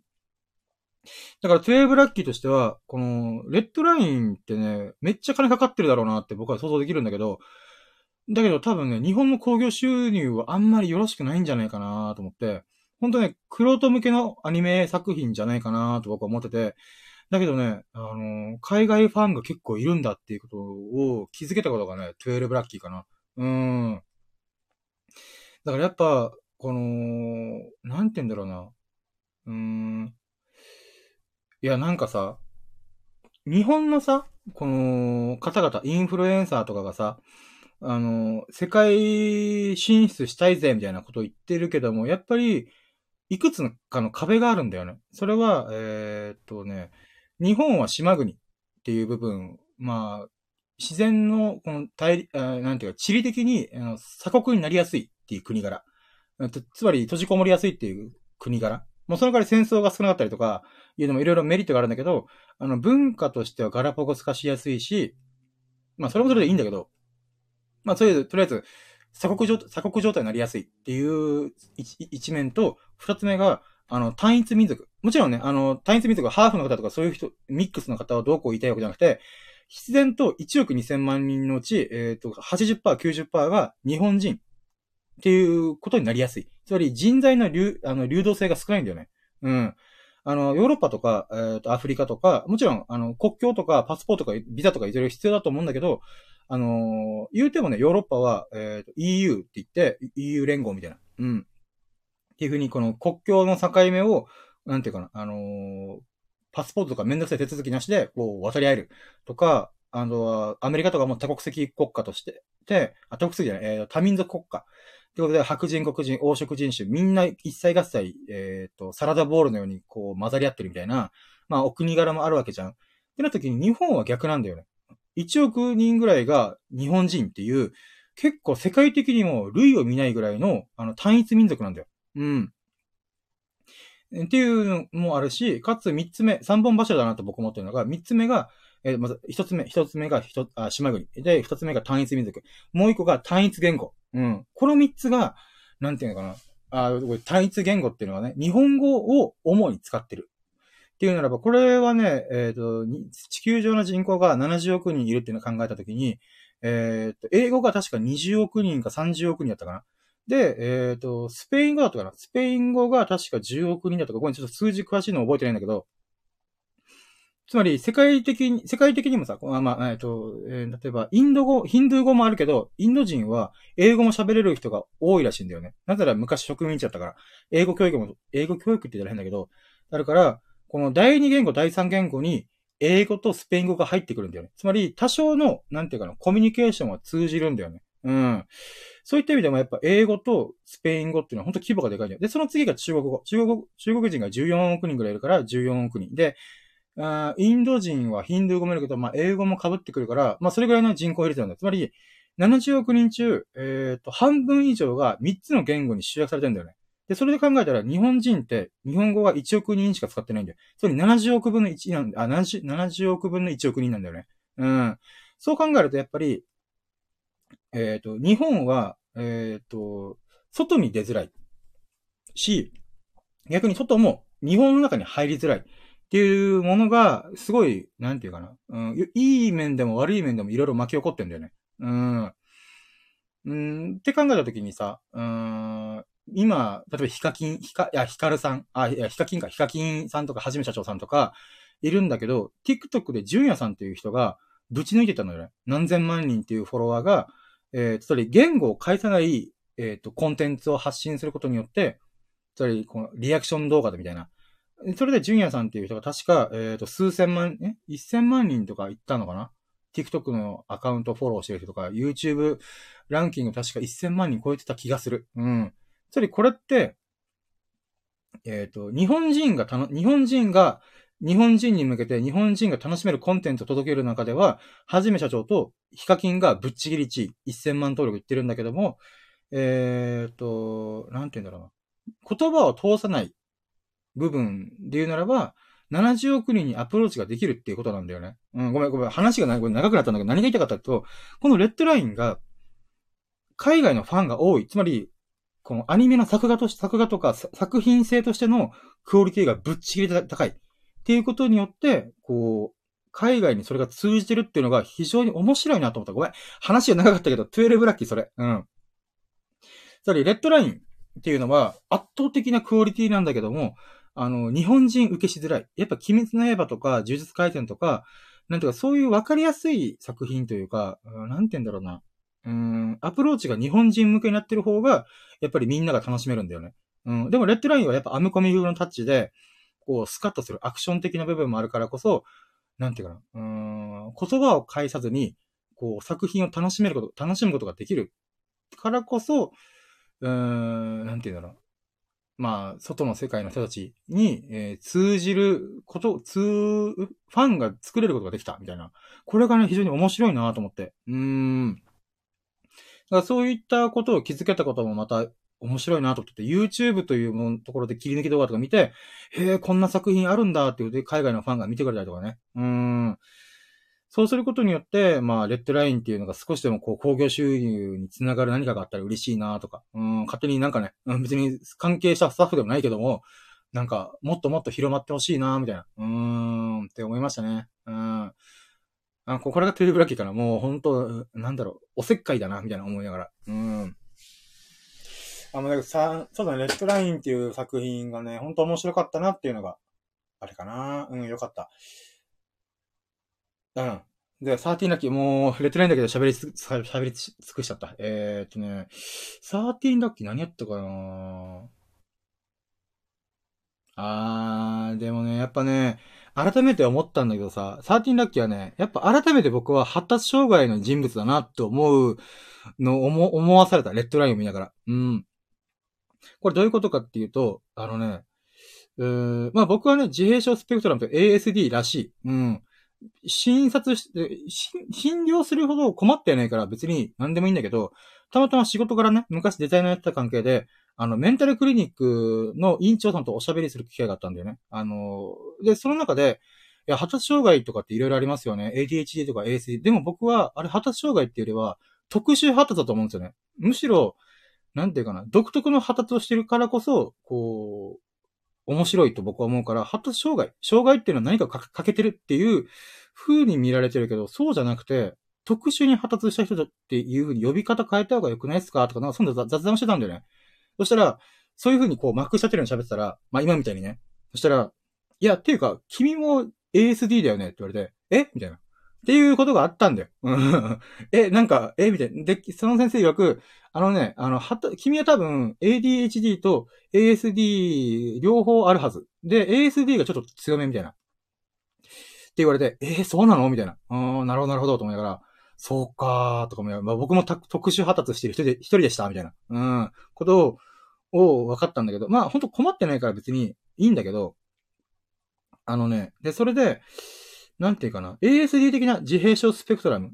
うーん、まあ、自閉症気味な人、よりな人で言うならば、一つがさ、こういう風に、今1時間16分ダーッと喋ってんだけど、あのね、あの、1時間普通に、こう、なんていうかな、喋れる人って実は少ないらしいんだよね。うん、僕は喋りたいから喋ってんだけど、なんていうかな、うん、自閉症の子って自分が興味ある関心があることに対して、わーって喋るらしいのよ。で、僕もそれとすごい近しいものを持ってるらしくて、うん、まあだから1時間16分もバーバー喋るし、日曜日は4時間喋るし、最大5時間ずぶっ通して喋ったこともあるから、やっぱそういうなんかよくわかんない、なんかな、うん、一般の多くの人が持ってないな、なんかよくわかんない能力を持ってるみたいな、ことを、まあ調べたりとか言われたりとかして、へえ、そうなんだと思って。で、まあそれはあくまで一側面なんだけど、あのね、このレッドラインを見てて思ったのが、僕、同じシーンを何度も何度も見返すんだよ。この最後の15分が名シーンで、あの、勝敗が決めるっていう、この、なんかこう、主人公の JP、行ったれみたいな、ってあるんだけど、あの、YouTube の切り抜きも含めて、えー、っとね、そのシーンだけでも僕多分10回ぐらい見てる。10、15分ぐらいのシーンを10回ぐらい見てるんだよ、昨日今日で。うん、もちろんこれはね、一般的にの人も面白いなと思った人は、あのー、なんかリピートする。あの、同じ曲を何回も聴くとか、同じ部分を何回も見るってのあるんだけど、やっぱね、今日の朝も見たからね、レッドラインのあのシーン見たいな、みたいな。うーん。だからね、やっぱそう考えると、そこもまだ自閉症的な側面に関わってんだなと思って、自分が興味関心あるものをひたすら見る、ひたすら聞く、みたいな。だからさ、曲とかもそうなんだよ。飽きるまで、本当にね、10回、20回普通に、例えばね、昔デフテックのマイウェイって曲があった時に、それが、まあ、時折聞きたくなって、年間ずっと、あ、なんか、まあ、聞くんだよ。そしたらさ、その再生回数、自分の中の、ね、Apple Music の再生回数が、確か再生回数は出てないんだけど、確かね、あ、確かというか、あのね、うーん、ほんと10年前からずーっと、あ、この曲、マイウェイって曲を入れてるから、これまでいろんな曲を聴いてきてるんだけど、その順位が入れ替わらないんだよ。つまり、デフテックのマイウェイって曲が僕の中で、まあ、iMusic、Apple Music というか iPhone Music の中で、ぶっちぎり1位すぎるんだよ。だから、これ何回も5分間、この曲を何回も何回も聴いてるなとか、例えばアビーチの、あのー、Wake Me Up とか、Today、あ、Tonight とか、なんか、めっちゃ聴いてるなって自分でも認識してる曲もあるんだけど、デフテックの My Way が未だに抜かれないっていうね。うん、不思議、すごいな。だからそこがまたあれなんだよね。あのー、なんて言うんだろう。うん、自閉症スペクトラム、ASD 的な側面らしい。うん。飽きるまでずっとそれ、あ、飽きるっていうか、自分が興味関心あるものをひたすらそこをずっとリピートするみたいな。うん。で、飽きるときは飽きるみたいな。で、飽きるときは飽きるっていうのが ADHD 的な側面らしいんだよね。うん。だから僕、ほんと飽き性なんだよね。だから、なんて言うんだろうな。その、レッドラインも、ああ、面白いと思って10分、15分のやつを10回、20回聞いて、あ、見、見聞きして、うわ、よし、飽きたって言って、次やるみたいな。次ハマることなんだろうみたいな。普通自閉症スペクトラムの人だったら、え、ASD 的側面の人だったら、一つのことが好きだったらもうそれに突き切りなんだよ。例えば、あの、電車が大好きな人は電車を突き詰めていく。とか、あの、なんだろうな。一つの趣味に対して、こう、のめり込んでいくみたいな。つまり、狭く深く、一本の道を突き進んでいく人が多いらしいんだよね。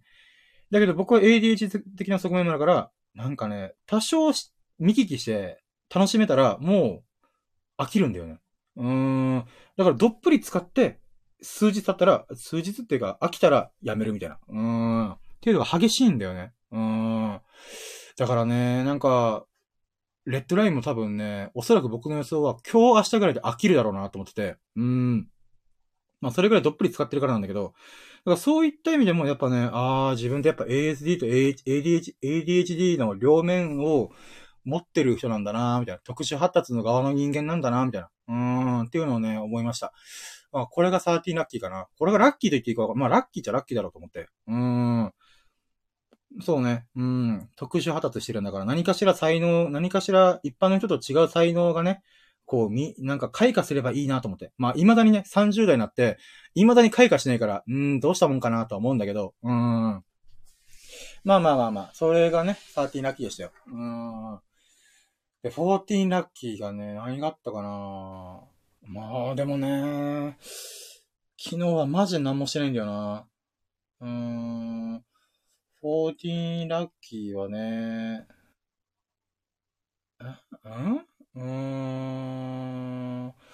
14ラッキーは何があったかなやばいな。もうなんもねえな。ペライな、僕。うーん。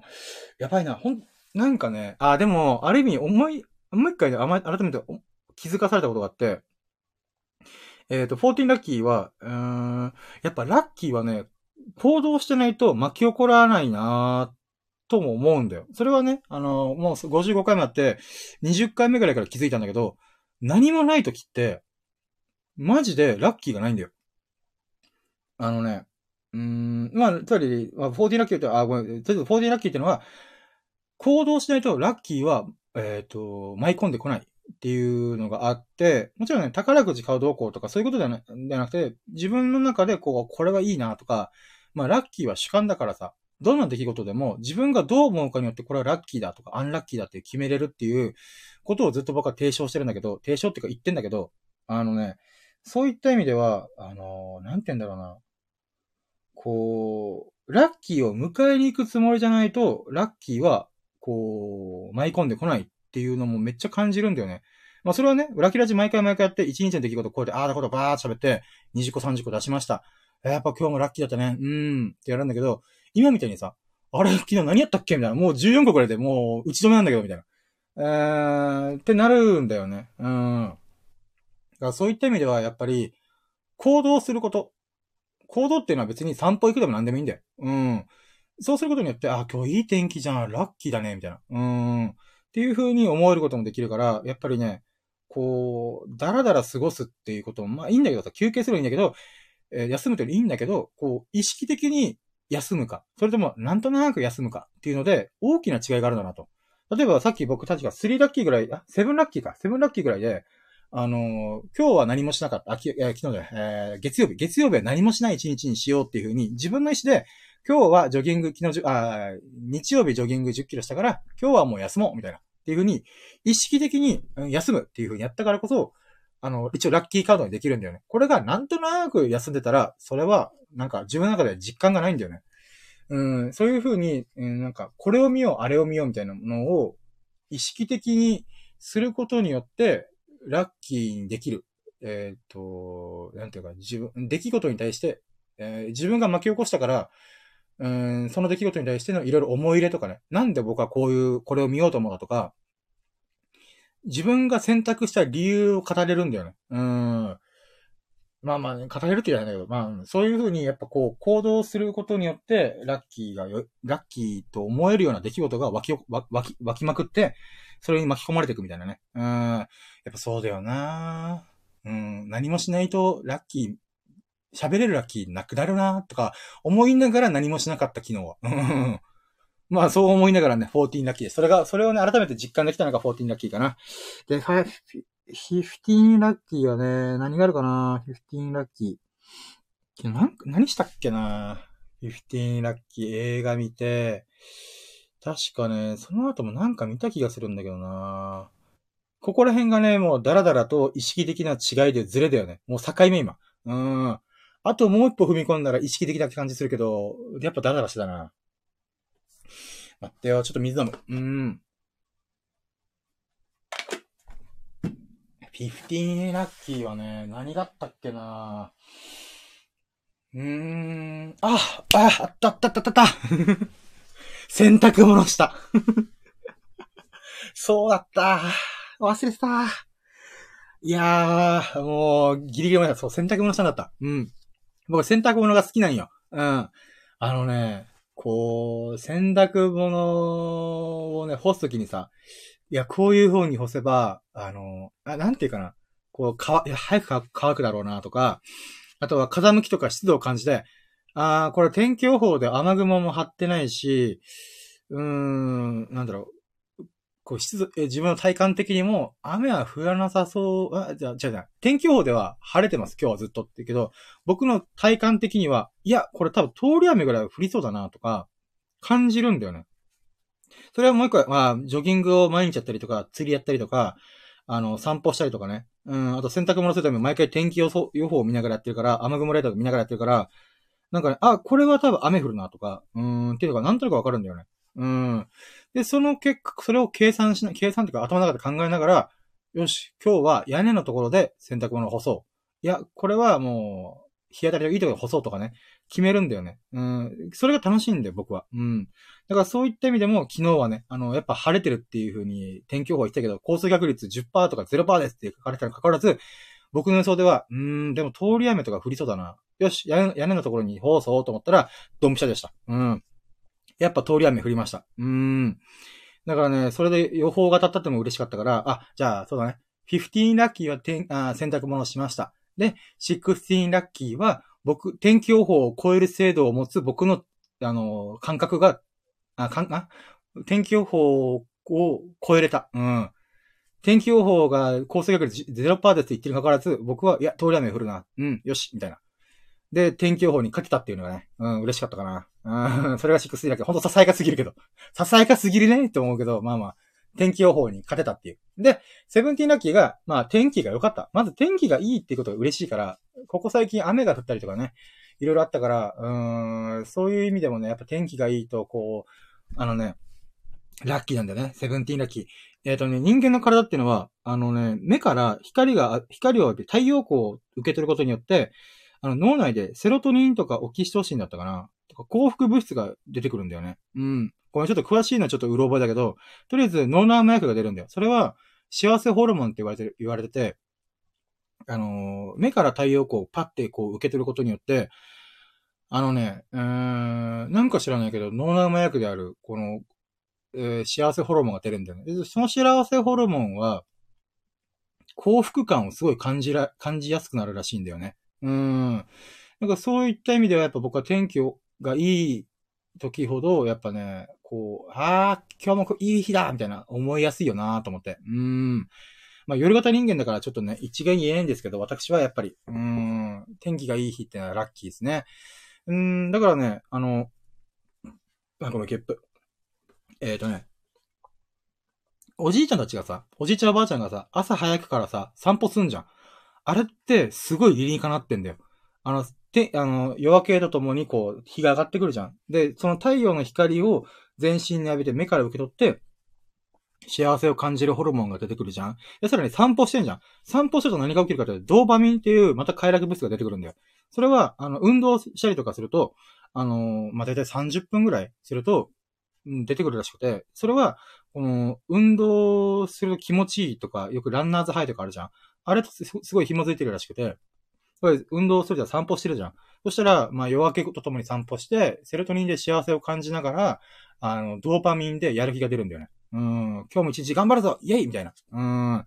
だからね、ほんと朝の散歩は理に、理にかなってんだよね。朝ジョギングする人もそうなんで。まあ、ジョギングして疲れすぎたらちょっと話にならないんだけど、まあまあそういった意味で、うん、朝、あ、まあおじいちゃんたちはね、理にかなったことをしてるんだなっていうのね、改めて思いますわ。うーん。ごめん、話ずれたけど、とりあえずセブンティーンラッキーは天気が良かったっていう。うん。天気が良かったけど結局僕散歩してないからね。うん、一日休むって決めたから。うん。そうだそう、洗濯物忘れてた。あぶね。そうね。でも、もう、打ち止めか？もうこれ以外なあるかな？こう、思い出したいけどね。18ラッキーね。18ラッキー。うーん。まあ、体重の話もしたし、16時間断食もしたし、うーん。何があるかね。うーん。うーん。あ、あったもう、これ忘れてた。あー、もう忘れてた。危ない危ない。AT ナッキー。AT ナッキーは、えっ、ー、と、僕の、えー、アカウント名の名前はちょびっと変えました。イェイいやー、これ忘れてた。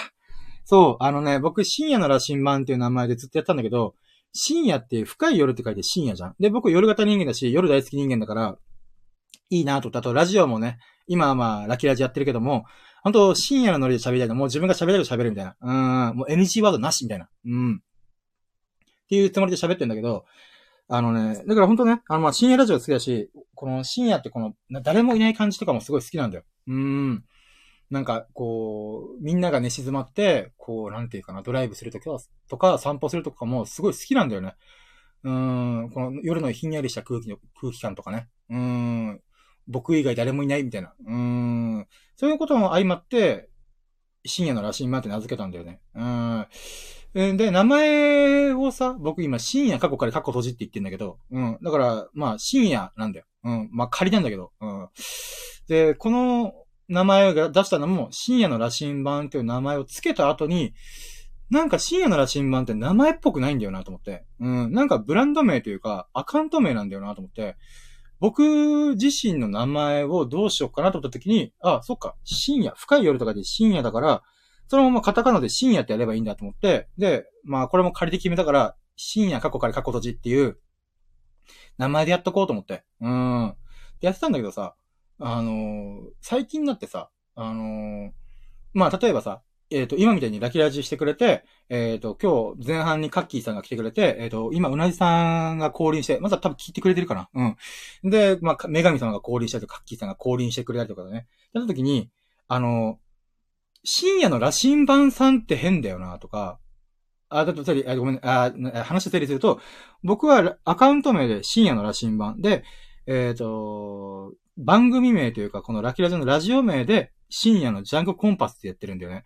ってなった時に、で、僕は頭で、プルラフォイ深夜の新番号だ、深夜の新番、あ、深夜かっこれ、今年です、みたいな挨拶を毎回してんだけど、それってさ、頭から聞いてないと誰も聞いてないんだよ。ってなったら、だいたい声かけるときが、声かけるのが困る、困ってるなって思ったんだよ。深夜の羅針盤さんっていう風にコメントを打つ人もいれば、あの、神秘っていう人もいれば、深夜さんっていう人もいれば、あのー、なんだろう、羅針盤さんって呼ぶ人もいるみたいな。あ、これ困らせてるなって思ったんだよね。うん。だから、あのー、本当ちょっとだけ名前変えて、深夜過去から過去閉じのジャンクコンパスとか、深夜過去から過去閉じの羅針盤みたいな。まあ、や、やろうと思ったんだよね。うん。で、まあ、それができたのが、えっ、ー、と、18、え ?18 ラッキー ?18 ラッキーか？あ、そう、18ラッキーだ。うん。で、19ラッキーは、僕がいろいろ、こう、絵描いたりとかね、写真撮ったりとか、まあ、インスタグラムとかツイッターとか、YouTube とか、いろいろ、こう、興味、興味がある方向でバーって活動していく中で、あの、アカウント変更が合計15個ぐらいあった。もうびっくりした。うわ、めっちゃアカウント登録してんじゃんと思って。うん。しかもあんまりやってないピクシブとかさ、うん、いろんなものに自分のアカウント名、深夜の羅針盤、深い夜の羅針盤と書いて、あの、やってたから、その結果ね、15個ぐらいのアカウントを総特化するっていう地獄のことをしてました。うん。だからそれが19なきゃかな。逆に面白いなと思って。こんだけ名前変える必要があるんだなっていう。うん。で、20ラッキーが、大体のアカウントは、深夜、過去から過去閉じのジャンク、あ、えー、深夜、過去から過去閉じの羅針盤っていう風にできたんだけど、あのー、YouTube のね、名前の変更がさ、この、カッコが使このカッコ、カッコ、カッコ閉じが使えないらしくて、だからね、YouTube だけが深夜の羅針盤、まあ、カタカナ変更をしただけみたいな、うん、感じになりましたね。うん。だからね、Google でさ、あの、アカウント名のところでさ、うん、えっ、ー、とね、なんだろう、自分の Gmail とか使うやつに関してのアカウント変更って、本名使わないといけない。本名っていうか、あの、せ、えっ、ー、と、生と名、えっ、ー、と、名字と名前の部分を分けて登録することなんだけど、まあ、深夜の羅針盤に関してはブランドアカウント作ってるから、別にあんま関係ないんだよね。うん。だけど、まあ、ついでだから、あの、Google 自分が Gmail で使ってるアカウント名も変えようと思ってさ。で、思ったのがさ、あれ？深夜過去から過去閉じ。で、どっちが名字とか本名になるの？とかもいろいろ考えてさ、最終的に確かね、やったのが、えー、え、待ってよ違うな。あ、そうだね。うん。深夜、ファーストネーム、過去から過去閉じが名字になるのかな？みたいな。うーん、って思った。うーん。ごめん、ちょっとこれ、自分で喋ってみよう。わけ、わけわかんないんだけど、なんか、そうか。深夜過去から過去閉じって、どっちが名前でど、どっちが名字かとか考えたら、わけわかんないけど、面白いなと思って、なんかね、それがね、YouTube のこのアカウントいじったりとか、Google のアカウントいじるときに気づけて、そうか、どっちが名字で、どっちが名前だ？みたいな。うーん。なんかね、それをね、ちょっとまた面白い気づきとして、なんかね、うん、感じたのが、えー、20ラッキーかな。うん。だから28が、あの、深夜なら新版ちょっと名前変えてみようっていうのと、えー、29、あ、違う、29、えっ、ー、と、19ラッキーが15個ぐらいのアカウントを総特化してた。うん。で、20ラッキーが、えっ、ー、と、その中で YouTube アカウントでいろいろやってると、どっちが名字、どっちが名前だ？みたいな。うん。よくわかんない疑問にぶち当たった。これもまた面白いなと思って。うん。そうね。だから、アカウント変更するの結構大変だったし、かつ、あのね、もうめんどくさくてやれなかったのが、あれだったんだよ。えっ、ー、と、20、あ、まあ、21ラッキーで、あのね、思うのは、名前の変更、アカウント名はね、すぐ文字情報だからすぐ変えれるんだけど、画像差し替えるのめんどくせえと思って。うん。例えば今、ラキラジのライブ配信中のところのこの、なんていうの、壁紙っていうのかな？は、深い夜のジャンクコンパスって書いてるんだよね。うん。でもこれを名前変えたからには、深夜過去から過去閉じのジャンクコンパスっていう風に、深夜過去から過去閉じを組み込まないといけないなっていうので、もう YouTube、note、うん、インスタグラム、インスタグラム違うか。まあ、Twitter とかの、なんていうの、メインビジュアルみたいなとこあるじゃん。あそこ全部名前変更しないといけないんだ。名前変更っていうか、画像変更しないといけないのかっていうね。だからそれがめんどくさくて今放置してるっていう。まあでも、最近ね、こう活動がね、あのー、あんまりしてないなと思ったから、新規一点ちょっとね、いろいろやってみようかなと思って。うん。もしくはね、今 Amazon Kindle 本、電子書籍本作るって言って、アーダコードやってるから、その発売するときに、うん、いろいろ変えようかなと思って、アイコンとかね。うん。まあ、アイコンもこれはフリー素材から引っ張ってきたから、本当はね、自分で絵描きたいなとも思ってるからね。うん、そういった意味でも。うん。まあ、そういう、なんか、ああ、節目をちょっと作りに行こうかなっていうね、うん、気持ちが湧いてきたっていうのもあるから、ある意味21ラッキーかな。で、22ラッキーはね、うーん、何からかな。あー。あー、でもそれで言うならば、あー、でも違うな。うーん、そうね。うん。まあまあまあ、そうか、21ラッキーまでかな。22ラッキー、なんかあるかな。そっからね、何したっけな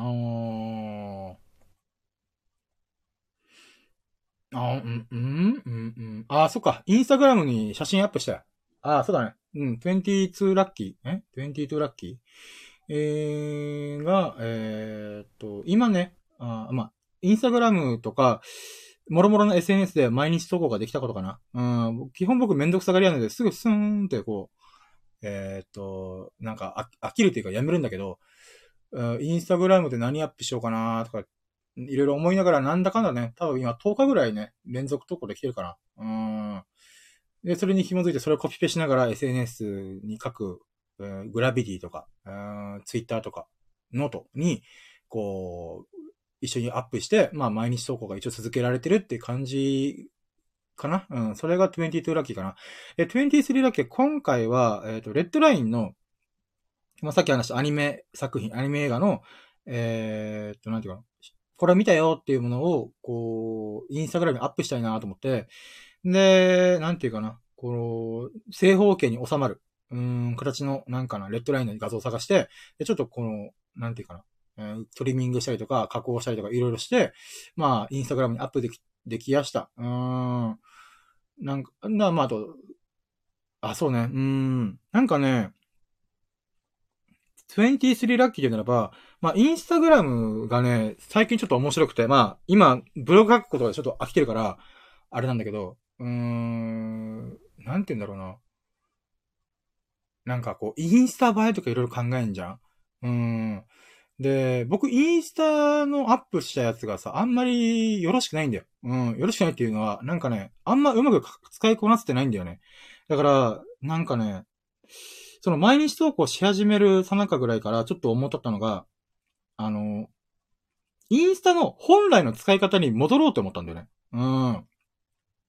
どういうことかっていうと、インスタってき、今さ、もうインスタ映えするとかさ、もう、なんだろう、プロのカメラマンばりに、こう構図とかさ、あのー、なんだろう、こう色味とか、うん、やって、もう、渾身の力を込めた作品として、こう、画像をアップする。か、もしくは自撮りをして、こう、なんていうかな、うん、このフォロワーさんに喜んでもらうみたいな。っていうのがいろいろあると思うんだけど、まあ僕はね、全然イケメンでもなんでもないし、もうビッグとファットのわがままボディだし、そういうじゃなくて、僕が、こう、心震えた瞬間、例えば海綺麗だなとか、あ、この波模様綺麗だな、あ、この空綺麗だな、この雲めっちゃいいなとか、このイラストかけてよかったなとか、野良猫とこう戯れることができたなとか、そういう、なんていうかな、自分が感動した瞬間、心が動いた瞬間っていうものの写真を撮ろうって思ったんだよね。うん。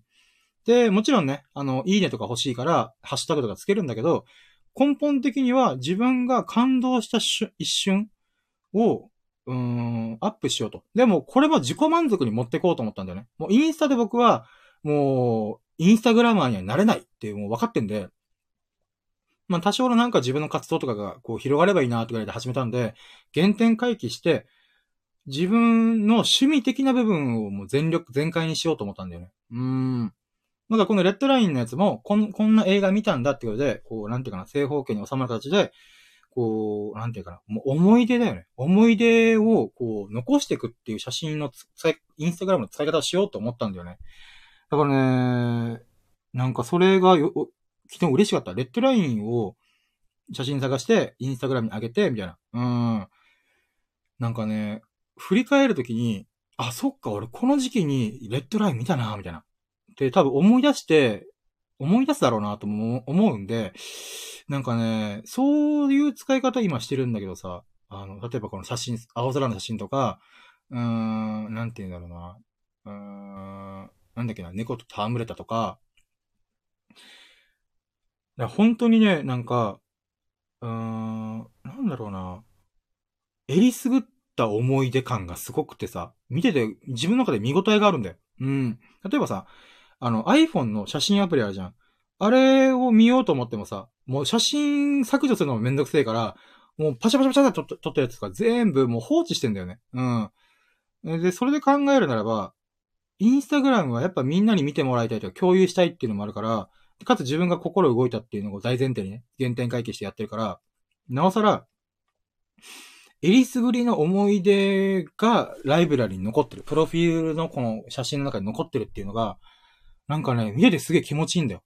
あ、厳選したな、俺、みたいな。うん。だからやっぱ、心が動いた瞬間だけを上げる。つまり、iPhone の写真アプリの中で、もう玉石混合の状態。うん、もういいものも悪いものも全部混ざってる状態。ではなくて、インスタグラム上で、こう、いいものしか残してない。で、それを見て自分もにんまりしてるみたいな。いやー、いいやー、猫ちゃんと戯れて嬉しかったな、あれ、とか、なんかそういうね、写真を載っけて、ニヤニヤするっていう。うん。で、それで、あの、なんていうかな。うん、僕のこの、いいなと思った写真を、みんなに見てもらいたいっていう意味でも、ハッシュタグつけて、こう、いい写真撮ったよ、あいい写真撮ったぜ、イエーイみたいな。うん、そういう自己満足。うん。だからね、インスタグラムで僕はなんかこう、こう、なんていうか、フォロワーさんが増えるとは一切思わないで、自分がいいなと思った、なんてもう自己満足アプリとして使った方がいいなと思って。うん。なんかそれをね、このレッドラインの動画、あ画像を上げるときに、なんか、うん、改めて思ったなと思って。うん。だからね、なんか、うん、インスタ映えって何なんだろうなとも最近思うんだよね。そういう使い方し始めると。うん。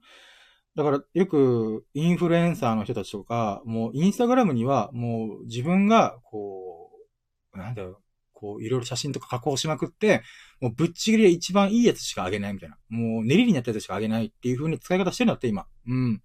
で、多くの人がそれやってるだろうなと思うんだけど、なんかね、うーん、まあ、写真好きなんだけど僕もね、写真撮るから。うん。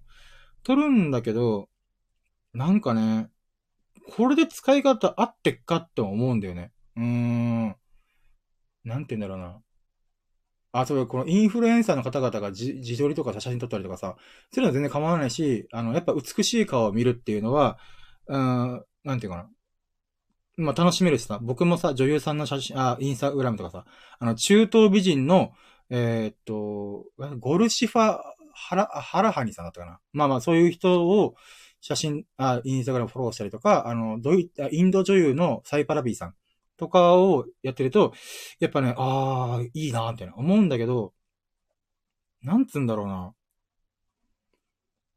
なんかそうじゃない使い方もあってもいいんじゃね？っても思うんだよね。まあまあ、インスタグラムの本来の使い方すればいいんじゃね？だけの話なんだけど、うん、自分が心が動いた瞬間、心が動いたものをパシャって取って、えりすぐって残して残していく、みたいな。うん。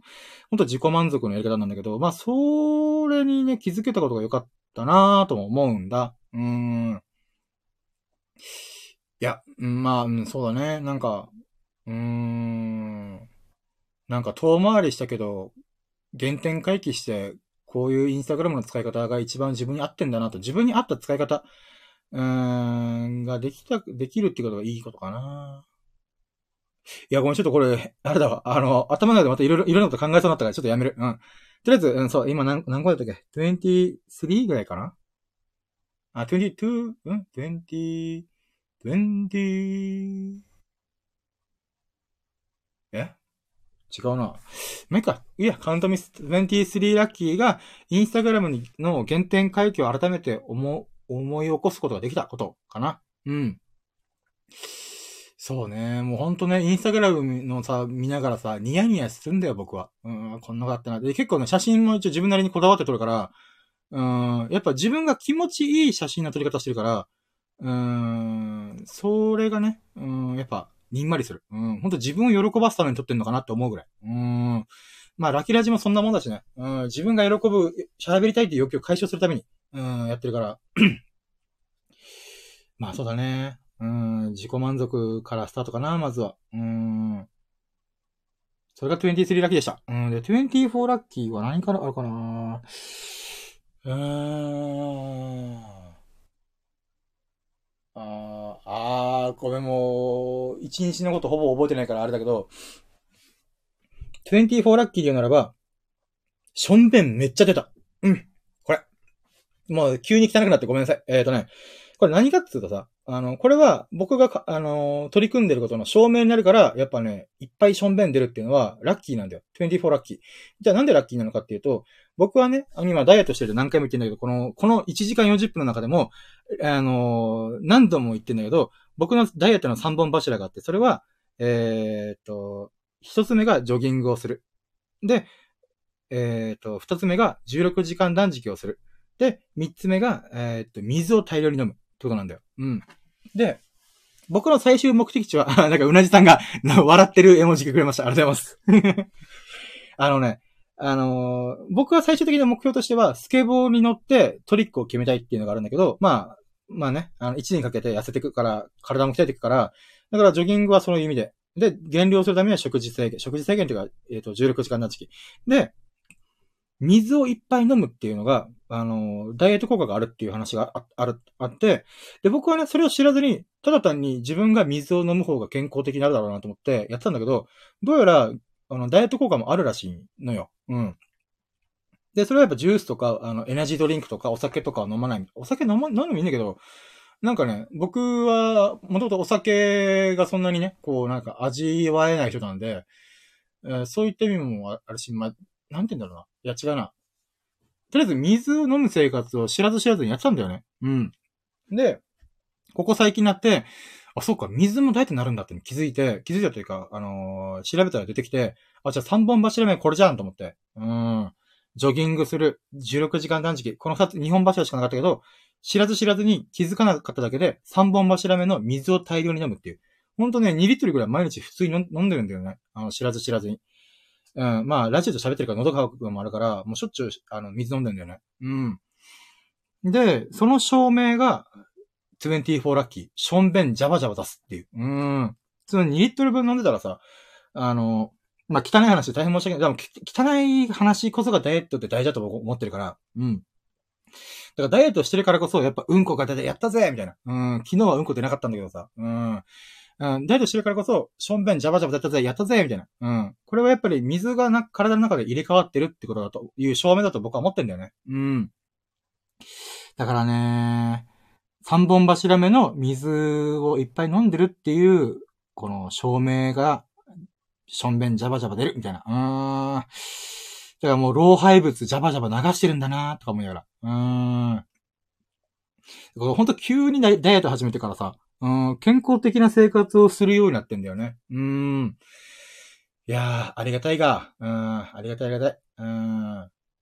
だからね、なんか40までにさ、ダイエットを、今、今始めたらさ、こっから40、50って体が衰えていくじゃん。だけど、今気づけたからこそ、こう、体調管、体調管理というか、こんな堅苦しいことしないけど、この3本柱だけ守って、スケボー乗って、筋肉ムキムキになって、細マッチョになって、こうね、うん、いろいろ楽しむ、人生を楽しめる幅が広がるかなと。その時にはもう体力もついてると思うんで、海外旅行行っても、バックパッカーしても、何の問題もないと思うんで、うーん。だからそんな感じの肉体になることを楽しみにしてます、私は。うーん。その証明がね、毎日毎日一個一個、うんこが出た、しょんべん出た、16時間断食できできた、ジョギングできた、うーん。につながるかなと思うんでね。うーん。これが24ラッキーかな。25ラッキー何があるかなうーん。そうね。とりあえず、グースかピースか寝たことかなうん。もうね、あの、ジョギングもせずに、ザキラジもせずに、もう、ふんって寝たんだけど、25ラッキーは、まあ、とりあえずね、あの、よふ、すぐ寝た。うん、寝れたってことかな。これがね、なんでラッキーかっていうと、あのね、うーん、僕の好きな漫画で、よ好きな漫画というか好きなセリフがあって、あの、ある漫画作品、夜更かしの歌っていうサンデーコミックスで出てるんだけど、その中の、うん、作品の中でさ、あの、名台詞があって、人はなぜ夜更かしをすると思う？みたいな。うん。っていうのがあんのよ。で、その問いかけ、問いかけっていうか、問答に対して出すことが、それはね、人は一日に満足できないと夜更かしをしたくなるんだ、みたいな。うん。だから夜を、夜を満喫しようぜ。夜を遊ぼうぜ、みたいな。っていう風な、なんかセリフがあるんですよね。なるほどなと思って。うーん。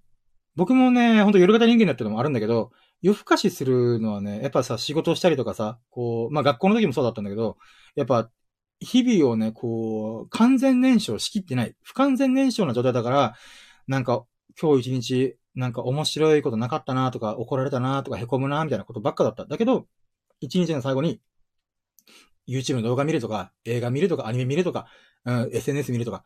で、何かしら、こう、自分の心がポジティブに転転んでほしいというか、なんか楽しく過ごして寝たいみたいな。うん、っていうことの表れだと思うんだよね。うん。だからこそ僕はスッと寝れたってことは、ラッキーだなと思う。うん。それ一日になんだかんだで満足して、スンって寝たんだなと思って。うん。だからね、これが僕にとっての、まあ、25ラッキーかな。うん。もう、ラッキーラジオで撮ることもなく、スンって寝るっていう。うん。いやー、サボったよね。サボったから今1時間50分喋ってんだけど。うん。喋ってるね、また。うん。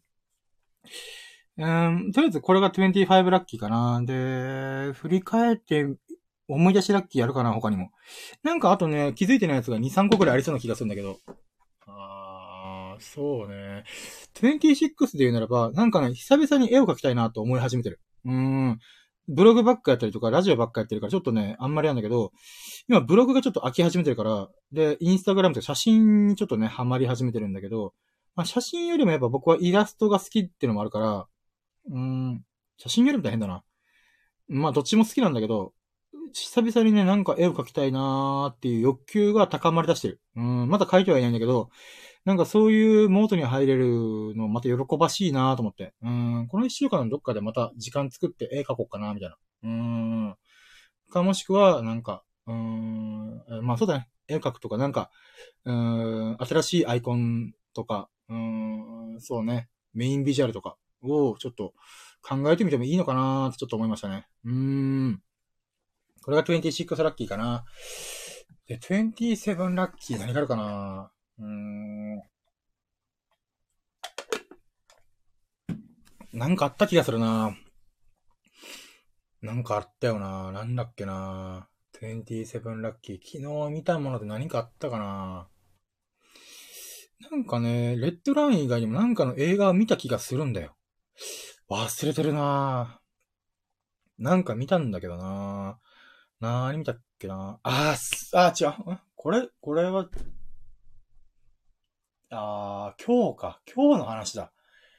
いや、今日、あー、でもまあ、いっか、喋ろっか。27ラッキーは、えっ、と、YouTube のこの映画の切り抜き部分、名シーンをいろいろ探っていく中で、たまたま流れてきたもので、えっ、とね、2000年代の映画で、あ日本映画で、えっ、とね、ガリレオ作品、ガリレオシリーズの中で、容疑者 X の献身っていう作品があるんだよ。うん。で、それのラストシーンというかもう名シーンの切り抜き動画 YouTube に上がってて、うん、それを見て、はぁ、名作だなとか、堤真一すげえいい演技するなみたいな。うん。っていうのをね、うーん、思ったな。うん。これが27ラッキーかな。あのね、この容疑者 X の形式、まあ作品見てほしいんだけど、うーん、なんだろうな。うーん、まあほんと献身、えっ、と、尽くすことであり、あとはね、この福山雅治さんがね、主演されてるんだけど、そこに柴崎孝さんもいて、で、さらに犯人役に、に犯人役っていうか、まあ、堤真一、まあ豪華、豪華キャストでやってるんだけど、そのテーマ曲もね、福山雅治さんは、あの、ミュージシャンでもあるから、この最愛っていう曲を作ったんだよね。で、それがテーマ曲みたいな。で、なんていうかな、その名シーンの切り張りみたいなところも、なんていうんだろうな。この最愛の曲を裏で流してるみたいな。とかもあって、なんかね、昔見てこれ名作だよな、いいなと思ったんだけど、改めてまたね、うん、見て、名シーンの部分見て、ああ、いい、いい映画だなとも思うし、いい曲だなとも思うんだよね。うん。なんかね、いや、これ、説明するのまた長くなるな。ああ。とりあえずいいシーンだった。いい映画だったんだよね。なんか、うーん、献身ってなんだろうとか、愛ってなんだろうとか、尽くすってなんだろうとか、なんかね、そういうことを考えさせられたなと思って。うーん。なんかね、自分の身を犠牲にして、えっ、と、尽くすこと。うーんって、なんか、まあ、いいと捉える人もいれば、悪いと捉える人もいるんだよ。自己犠牲をしちゃいけないみたいな。うーん、な、まあまあ、なんだろうな。どっちにもいいいんだけど、うーん、なんだろうな。いや、なんかさ、最近、こう、うーん、孤独ってなんだろうとかもいろいろ考えるんだよね。自由とは何だろうとか、権利ってなんだろう、人権ってなんだろうみたいな。人ってなんだろうとか、なんかね、急に最近、こう、クエスチョンモードに入り始めて、なんかね、それが結構紐づいてくんだよね。例えば前、ショーシャンクの空にを見て、もう大感動して、泣きながら、あのー映画見て、その翌日にラキラチョって、ショーシャンクっていう映画がめっちゃ良かったんだよっていう風に、ウォンウォン泣き、ウォンウォンだよね。涙ぐみながら喋ってたんだよね。うん。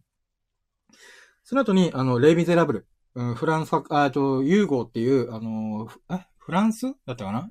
が代表する、あのー作家。うん、日本で言うなら芥川龍之介とか夏目漱石とか、うん、とんでもねえ作家さんがいて、で、その人が書いたのがレイ・ミゼラブル。うん。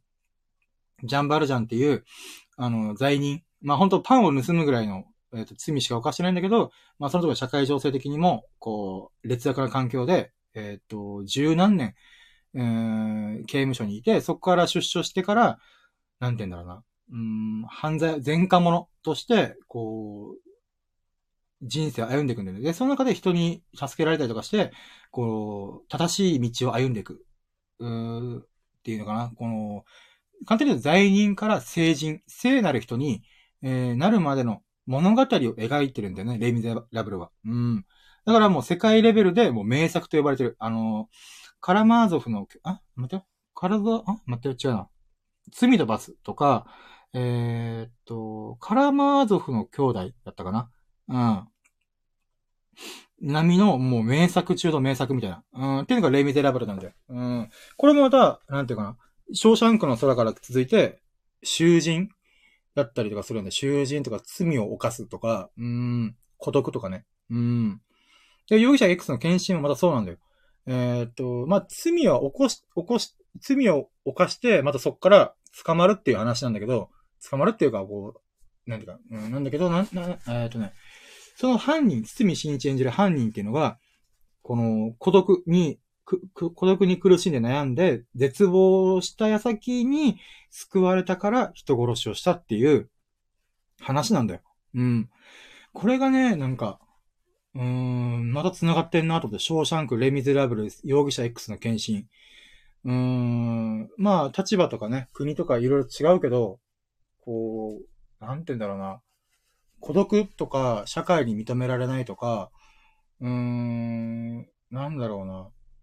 もっと極端に言うと、うん、刑務所で刑を処すっていう十何年も、こう、牢獄にぶち込むっていうのって、果たしていいことなのかとも思うんだよね。もちろんこれはね、あの、反社会的なことを言いたいわけじゃなくて、あの、常々僕が思ってるのは、人生で最も価値が高いものっていうのは、人が生きてる時間なんだよね。うん。例えば、僕は、僕は今、えー30代で、えーと、まあ、人生の貴重な30年間をもう消費してるんだよね。で、人生100年時代で、70歳までがピンピン動けるとしたら、残り40年分しか僕は、えーっと、ピンピン動ける体を持って、こう、自分の好きなことを、やりたいことをやる。うーん、時間が40年しかないってことなんだよね。うん。で、刑務所とかだと、普通に終身刑とか、まあ、なんていうの、うん、十何年捕まってる状態？っていうのもあるから、もちろん人を殺したりとかさ、いろいろあるとは思うんだけど、強盗したりとかね。えー、もちろんそれはもう、社会生活営む上で、ちょっと再犯したりとか、なんか、この遺族の方々とかもいろいろいるから、一概に言えないんだけど、なんつうんだろうな。うーん、例えば、えーホリエモンさんとかさ、青汁王子とかビジネス系インフルエンサーで、こう、脱税をしましたとか、あのーなんていうの、インサイダーしましたみたいな。でも、インサイダー取引の証拠も薄いよね、みたいな。と考えると、なんて言うんだろうな。うーん。えっ、とね、人を殺すとかってなると、僕たちの社会、僕たちが住んでるこの、なんていうかな、暮らしにも関わってくる可能性がある。治安の部分でね。なんだけど、こう、金融とかの詐欺とかああだこうだって、その人の生きてる時間を制限して、牢屋にぶち込む？前科者にしてまでする価値ってあんのかな？みたいな。なんか意味というか理由ってあんのかなって思うんだよね。うーん。なんつうかね。なんか、つまりそれって僕たちの暮らしが良くなる、良くなるというか、悪いことがなくなる。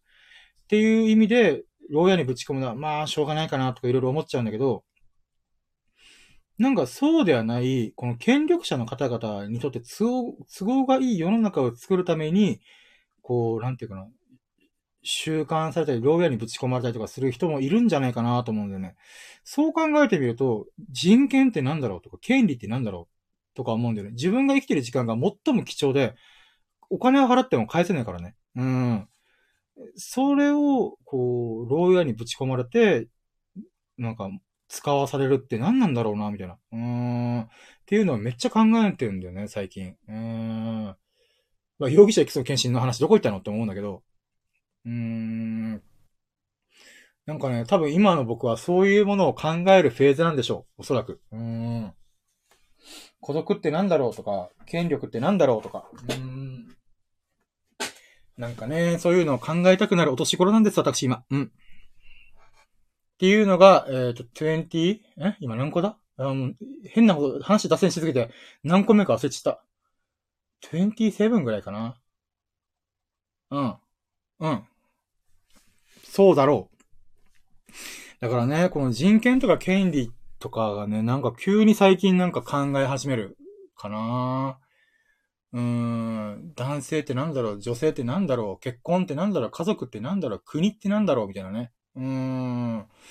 まあ、フィクション、あの、えっとね、あの、ホモサピエンス全史っていうユバルノラ・ハラリさんっていうめっちゃくちゃもう世界、現時点で世界有数の、うん、知識人、知の巨匠だろうと僕は思ってんだけど、その人が、あの、世の中はフィクションなんだよとか、国、国境っていうのも勝手に自分たちが決めたものだよとか、金とかもフィクションなんだよみたいな。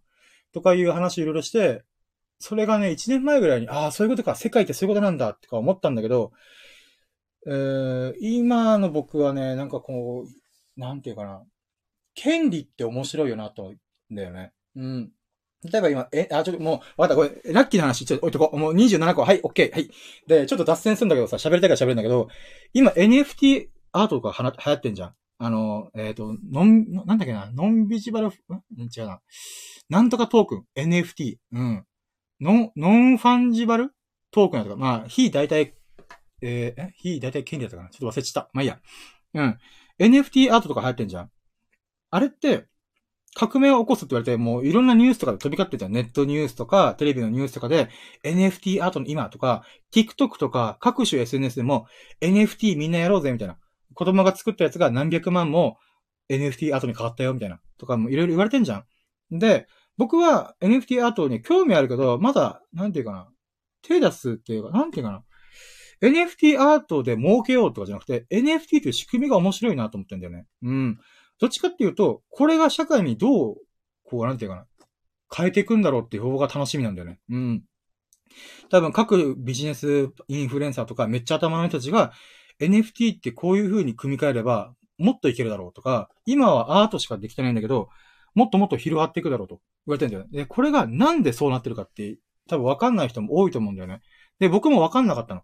で、これね、確か中田敦彦さんの授業だったかな多分誰だか言ったんだけど、なるほどなと思ったのが、NFT の根本的な魅力の一つは、デジタルデータを、に権利をぶち込んだことっていうことを言ってたんだよね。これがめっちゃすげえなと、ああ、確かになと思ったのが、あのね、この、まあこれデジタルデータって今までコピー簡単だったじゃん。あの、音楽データも画像データもデジタルデータだから何でもかんでもコピーできるじゃん。あの、画像も一発でコピーできるし、えっ、ー、と、プログラミングも一発でコピーできる。まあ、一発で変だけど、うん。文章の羅列をコピーしたりとか、まあ、文章、えっ、と、記事、えー、なんだネットニュースとかの記事をコピーしたりとか、SNS の文字をコピーしたりとか、いろいろ動画もコピーできるじゃん。うん。って考えたときに、やっぱり、えっ、ー、と、なんで、今までのように、著作権とかが曖昧になってきたりとか、いろいろ起きたんだよね。で、NFT の仕組みっていうのはどうやらブロックチェーンという技術を使って、この1枚の画像の中の、この、なんていうかな、デジタルデータの中に、えー、っと、NFT ですよっていうことで、こう、権利をぶち込めるらしいんだよね。うん。で、この権利をぶち込めるってことが非常に素晴らしいことなんだっていうことらしいんだよね。で、なんでかっていうと、これ過去を振り返ってほしいんだけど、あのね、人間の経済がめっちゃ膨れ上がった理由、めっちゃこう、なんていうか、発展した理由っていうのは、権利を与えられたからだっていう話があるんだよね。これは所有権。何か土地とか国境とか、えっ、と、建物とか、えっ、と、まあ、そこら辺に捨てられてるスケボーでもいいんだけど、とりあえず、これは自分のものですよっていう所有権が認められる、っていうか所有権っていうフィクションが生まれたんだよね。うん。だから、えっ、と、この洋服は私のもの。この車は私のもの、みたいな。だけどさ、それに証明書ってあんまなくない？例えば洋服とかもさ、例えばさ、あの、10人、20人ぐらいがさ、わーってこのなんかクラスの学園とかやってる時にさ、あれ、俺の学ランどれだっけ？みたいな。ってなるでしょ？うん。でも学ランになんか目、目印つけつけてたら、あ、これは俺の学ランみたいな。うん。これは私のセーターっていう風に、えー、所有権っていうフィクションがこう通じるけど、でもさ、これさ、あのー、それがなければ別にパクれるわけじゃん。なんていうかな。うん、まあ、学ランパクるって言ってないんだけど、これ俺のっつって、着てもサイズがぴったりだったら普通に着れる。これ私のセーターっつってサイズぴったりだったら、ああ、私のってて、えっ、ー、と、第三者から見て、うん、その所有権がどうこうってわかんないじゃん。だだけど名前書いたりとかサインペンでこうね、あの、深夜っていう風に名前書いたら、まあ、うん、私のものってでできるわけだよね。で、その深夜って自分でサインペンで書いたものが NFT なんだよね。まあ、建物とか諸々全部そうなんだけど、えっ、ー、と、権利書。で、ごめん、何が言いたかったかっていうと、人は所有権というフィクションをみんなが信じて、信じて構築したからこそ、こんだけ経済が発展したっていう話があるんだよね。で、まあそれ聞くとめっちゃいいように思えるじゃん。うん、土地とかさ、この農地は僕のもの。で、この農地で栽培した、えっ、ー、と、大根とか白菜とかは私が販売する。私のもの。みたいな。っていう風に権利の譲渡とかいろいろやってきたんだよね。だけど、これって実は負の側面もあって、負の側面は、えっ、ー、と、農業とか、この土地とか、本来自分のものって言い張れないものですら自分たちのものだって言えるようになった結果何が起きたかっていうと、人の権利も売買されるようになったんだよ。それが別名、奴隷。うん。奴隷制度っていうのは、所有権が生まれたから発生したんだよね。こいつは俺のもの。あいつも俺のもの。うーん。っていう風に、奴隷制度っていうのは、所有権とすごい結びついてたんだよね。うん。だからね、あのー、まあもちろんリンカーンが奴隷解放宣言したりとか、こう、人類の文明が発展する中で、こう、奴隷制度ってなくなったんだけど、でも奴隷制度って18世紀ぐらいまで普通にあったからね。うん。人類の歴史の中で、例えばさ、ピタゴラスとかさ、1000年前、2000年前のエジプト、エジプトでもなんだけど、その世界の中では、奴隷がいるのが当たり前なんだよね。うん。だから、人類の歴史振り返り10万年とかある中でも、奴隷の歴史の方が圧倒的に長いんだよね。所有権っていうものを生み出してからは。うーん。あ違うあ、まあそうだ。文明ができ始めてから、所有、えー、奴隷の、奴隷というものがね、うん、亡くなった時期の方が少ないんだよね。うーん。そういって考えると、NFT っていうものが、デジタルデータの中で、こう、権利を主張できる。権利をぶち込むことができるっていうのは、また何を生み出すんだろうなと思って。まあ今、メタバースとかいう話も上がってるから、またね、なんか、今のもう頭の悪い僕から想像もできないような、こう、新しいフィクション、新しい世界が広がっていくんだろうなと思うんだよね。メタバースのこの世界は俺のものとか、もうなんか、あなた神様ですかみたいな。うーんって思われるような、なんか、うーん、世界がどんどん広がっていくのかね。うーん。で、逆にまた負の側面が生まれるのかなと思って。うーん。なんだろう。こう、奴隷制度みたいなもんで、こう、所有権がデジタルデータにぶち込めるってことになった結果、負の側面としてどんなことが巻き起こってくるんだろうなみたいな。うーん。それがね、なんか楽しみだし、楽しみって言ったら変だな。うん。なんか、どうなるのかがわかんないから楽しいかな。楽しみかな。うん。そうね。メタバースもめ、また面白そうだよね。うーん。なんだろう。なんか今のさ、この3、40、あ、40代、50代の人たちは、メタバースなんて、みたいな。な、また何、何か、何言ってんの？みたいな。って思うんだけど、僕このメタバースの世界って多分成功するだろうなと思ってんだよね。うん。もちろん発展するまではお金が稼げないとは思う。お金稼げないっていうか、メタバースって何やねんみたいな。うん。ってやるけど、iPhone とかスマートフォンとか SNS って、みんな最初は何やねんこれって思ったと思う。ガラケーと何が違うねんみたいな。って思ったと思うけど、実際蓋開けてみたら10年、15年でもう世界はあっという間に変わったじゃん。だからね、メタバースも10年後わけ、多分とんでもなくなってんじゃないかなと僕思うんだよね。うん。まあでもそれをやるためには、こう、ある程度のハードルとかいろいろ巻き起こると思うけど、なんかね、あの、えっ、と、ビジネス系インフルエンサーのさ、あの、編集者の箕輪康介さん、あの、幻冬者の編集者であり、えっ、と、オンラインサロンとかいろいろやってる人が言ってたのが、YouTube の動画で上げてたんだよね。あの、メタバースってどういうことだよっていうのを言ったのが、メタバースっていうのは、電子上の世界で仮想空間。あのー、え、アニメ好きだったらわかるかな？えー、っと、サマーウォーズって細田監督がやったような世界が広がる。もしくはマトリックスのような世界が広がる。っていう風に考えておけばいいんだけど、多分、突拍子もな続けてみんなピンとこないと思うけど、僕はこの未来が確実に来ると思ってんだ。うん。それなんでかっていうと、えー、あ、だからこの宮尾康介さんが言ったのが面白いなと。これって、えっ、と、世界2.0なんだよ。つまり世界がバージョンアップした世界なんだよね。とか、あとは、あの、今、NS、SNS のアカウントってさ、みんなさ、簡単に作るじゃん。それと同じように世界を作るんだよ。って言ってた。つまり、僕が今、深夜の羅針盤っていうアカウントを作ってます。で、さっきこのアカウントの名前ちょっと変えたけども、15個ぐらいのアカウントをわーってもう大急ぎで、あの、変えてめんどくさかったみたいな話しましたよね。そんな感じで、アカウントをまあ、なんていうか、こう、気軽に作れてるから僕15個もアカウント作ってるわけじゃん。で、そういう感じで、メタバースの世界で、えっ、と、世界を作っていくやつがいっぱい出てくる。まあ、マインクラフトとかもそれに近いよね、今。うん。あと、やったことないけど、えっ、と、フォートナイトとかも、うん、それに近いらしい。その世界の中で、仮想世界の中で、こう、いろいろね、みんなで交流してるというか、ゲームを楽しんでるみたいな。うん。だからね、うーん、なんか、まあ、30代の僕はギリギリなのかな？なんかね、ゲームの世界に入り浸るというか、うん、その世界で経済というか、こう何かしらをこう回していく経経済的なものというか、なんかこう世界を回していくというか、っていうことって、あんまり違和感ないんだよね。うん。で、実際今の子供たちの一部は、あの、フォートナイトを、えー、1日十何時間やってるみたいな。それリアルな世界で過ごしてるよりも、うん、フォートナイトで過ごしてる時間の方が1日の割合が多いんだよね。1日24時間のうち14、5時間、えっ、ー、と、フォートナイトやってたら、10時間しかリアルな世界では接続してないんだよ。うん。まあ今の僕でもドラクエやったりとかね。うん。まあ、そうね。それ仮想世界にアクセスしてる時間の方が、今の子たちの方がもっと長い。だからメタバースは僕らみたいな、えー、40、50のおじさんとか、僕みたいな、まあ、おっさんに片足突っ込んだような、うん、人で言うならば、うん、あんまり理解できないけど、10代、20代の子たちからしたら、それが当たり前だよ、みたいな。うん、って感じらしいんですよね。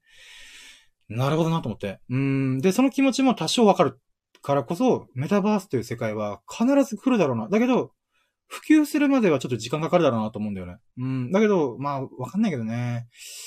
SNS とかスマホみたいにバッて広がるのか、時間をかけてゆっくり広がるのか。うーん。まあ、わかんないけど、みんなが今 NFT とメタバースを高らかに叫んでるから、まあ、この勢いがあれば、行くんだろうねって思ってる。うーん。やばい、話すぎた。話すぎたというか、話が達成しすぎすぎてもう2時間15分喋ってる。よし、じゃあ、喋りたいも喋ったから、えーと、2ステップのラッキーカウントは27個、27でした。イェイはい、ということで、えー、っと、3ステップ目、最終ラッキー指数、イェイ最終ラッキー指数は初期ラッキー指数と比較して、まあ、どんだけ上げるかみたいな話なんだけど、初期ラッキー指数はね、確か80%って言った気がする。うん、ぼちぼちだかなみたいな。うん。なったんだけど、うん、最終ラッキー指数で言うならば、うーん、そうね。まあ27個もあったし、アカウント名ちょっと変えるとかいうね、ちょっとトリッキーなこともしたし、えー、レッドラインという名作アニメをね、もう一回見れたってこともあるから、うーん、そうね。うん。OK。昨日の、えっ、ー、と、1月24日月曜日の最終ラッキー指数は、ダラン !170%! イェイはい、ということで170%、90%増加ってことで。うーん、まあそうね。あ、90%? あ、そうだな、90%だよね。うん、今算数したけどできなかったからびっくりした自分で。うん。そうね。えー、170%かな。うーん。いやー、まあね、うん、今日のね、火曜日の分はね、うねじさんが聞いてくれてるとかね、うねじさんが、あこう、いつもありがとうとか、もう爆笑してるとかね、絵文字とか、カッキーさん聞いてくれたら、もう今日の夜のやつに入れようと思ってるから、あまあ、その時点でもシャキラッキー指数200%確定なんだけどね。うん、女神降臨してるしな、カッキーさん降臨してるしな、とか、カッキーさんのラッキー、クラファンの30万円分のやつが成功したとか、マジかよ、みたいな。うん、っていうありがたいラッキーも聞けたから、それはね、うん、今日のシャキラッキー指数は200%だけど、まあ、昨日の分で言うならば170%かな。ぼちぼち。ぼちぼちっていうか、めちゃくちゃラッキーな一日でしたね。うーん。そうね。170%だね。うん。昨日もいい日々だった。うーん。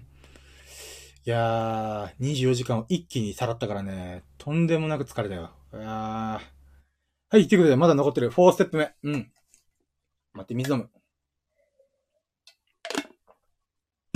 4ステップ目は、うーん、今日の最優秀ラッキー、イェイ !most valuable, あ、じゃあ、today, today's most valuable lucky TMVL! ということで、はい。えっ、ー、とね、今日のね、うん、まあ、正確に言えば昨日の、えっ、ー、と、月曜日の最優秀ラッキーは何ぞやってことなんだけど、そうね。うーん。いやー、まあ、まずノミネートしていこうか。うん。まずワンノミネートというならば、まあ、97.2キロいったっていう。うん。ところかな。うん、ワンノミネート。で、ツーノミネートが、うーん、そうね。まあ、ラッキーっちゃラッキーだけど、まあ、うん、そうね、今思い浮かんだやついくか。えー、っと、レッドラインという名作アニメをもう一回見れた。10年ぶりに見た。うん。で、普通のミネート、3ノミネートが自分のアカウント名を、えー、っと、15、15アカウント分一気に変えたっていう。うん。ところかな。で、4ノミネートは、まあ、改めてインスタグラム原点会議できてよかったなっていうラッキー。うん。5ラッキー何があるかなうーん、そうね。しょんべんジャバジャバ出たっていうのもあるけど、うーん、まあ、これはあくまで、なんか16時間断食毎日達成できたやったぜっていう中の一つだから、うーん、そうね。それで言うならば、ん？うーん、なんだろう。うーん、4ノミネートか。1ノミネートが、えー、97.2キロだった。2ノミネートが、えー、と、レッドライン見た。3ノミネートが、えー、と、ん ?3 ノミネートが、あ、そう、自分アカウント名、ちょっと変えた。うん。で、4ノミネートが、インスタグラム原点回帰して楽しめてる。うーん。5ノミネート何、なんかあるかな？でも今パッと思い浮かぶものでこれぐらいってことは、多分そうなんだろうな。うん。印象的な、印象に残ってるものがこれ。うん。ってことなんでしょう。ん？うん、そうだね。OK。じゃあ、まずこの4ノミネートの中から、うーん、そうね。さっぴくので言うならば、うーん。そうね、97.2キロもありがたいけども、ちょっと一回これは置いとこうかな。うん、こっから目標達成するまで。96キロ今月で行くっていうものを達成できるまではちょっと一旦置いとこうかね。まあ全然ラッキーノミネートにの登るぐらいラッキーっちゃラッキーなんだけど。で、2ノミネートのレッドラインを見た。あ、まあまあこれはね、10年ぶりに見たし、さらに自分の中で気づきも多かったから、あ、めっちゃ練り込まれてるじゃん、これっていうのもあったんで、まあレッドライン見たこともね。うーん、これは残すね。で、3ノミネート。自分のアカウント、ああ、自分のアカウント変えるのもね、やっぱ言うて大変だったけど、1年間付き合ったアカウント名ちょびっと変えるっていうのはね、うーん。まあ結構、えー、感慨深いなと思って。うーん。そうね。で、4ノミネート。あ ?4 ノミネートなんだっけ ?4 ノミネート。あ、そうか、インスタグラム限定回帰。あ、インスタグラム限定回帰もね、結構いいね。あー、そうね。ああ、この三つの中で絞られ、ああ、なるほどね。はいはいはいはい。この三つが結構同率近いね。同率というか同点ぐらいだね。うーん。うーん。なるほど。いやー、もうほんとね、自己満足で大変申し訳ないですけど、うーん、そうね。よし、決めた。うん。OK。月曜日の最優秀ラッキーは、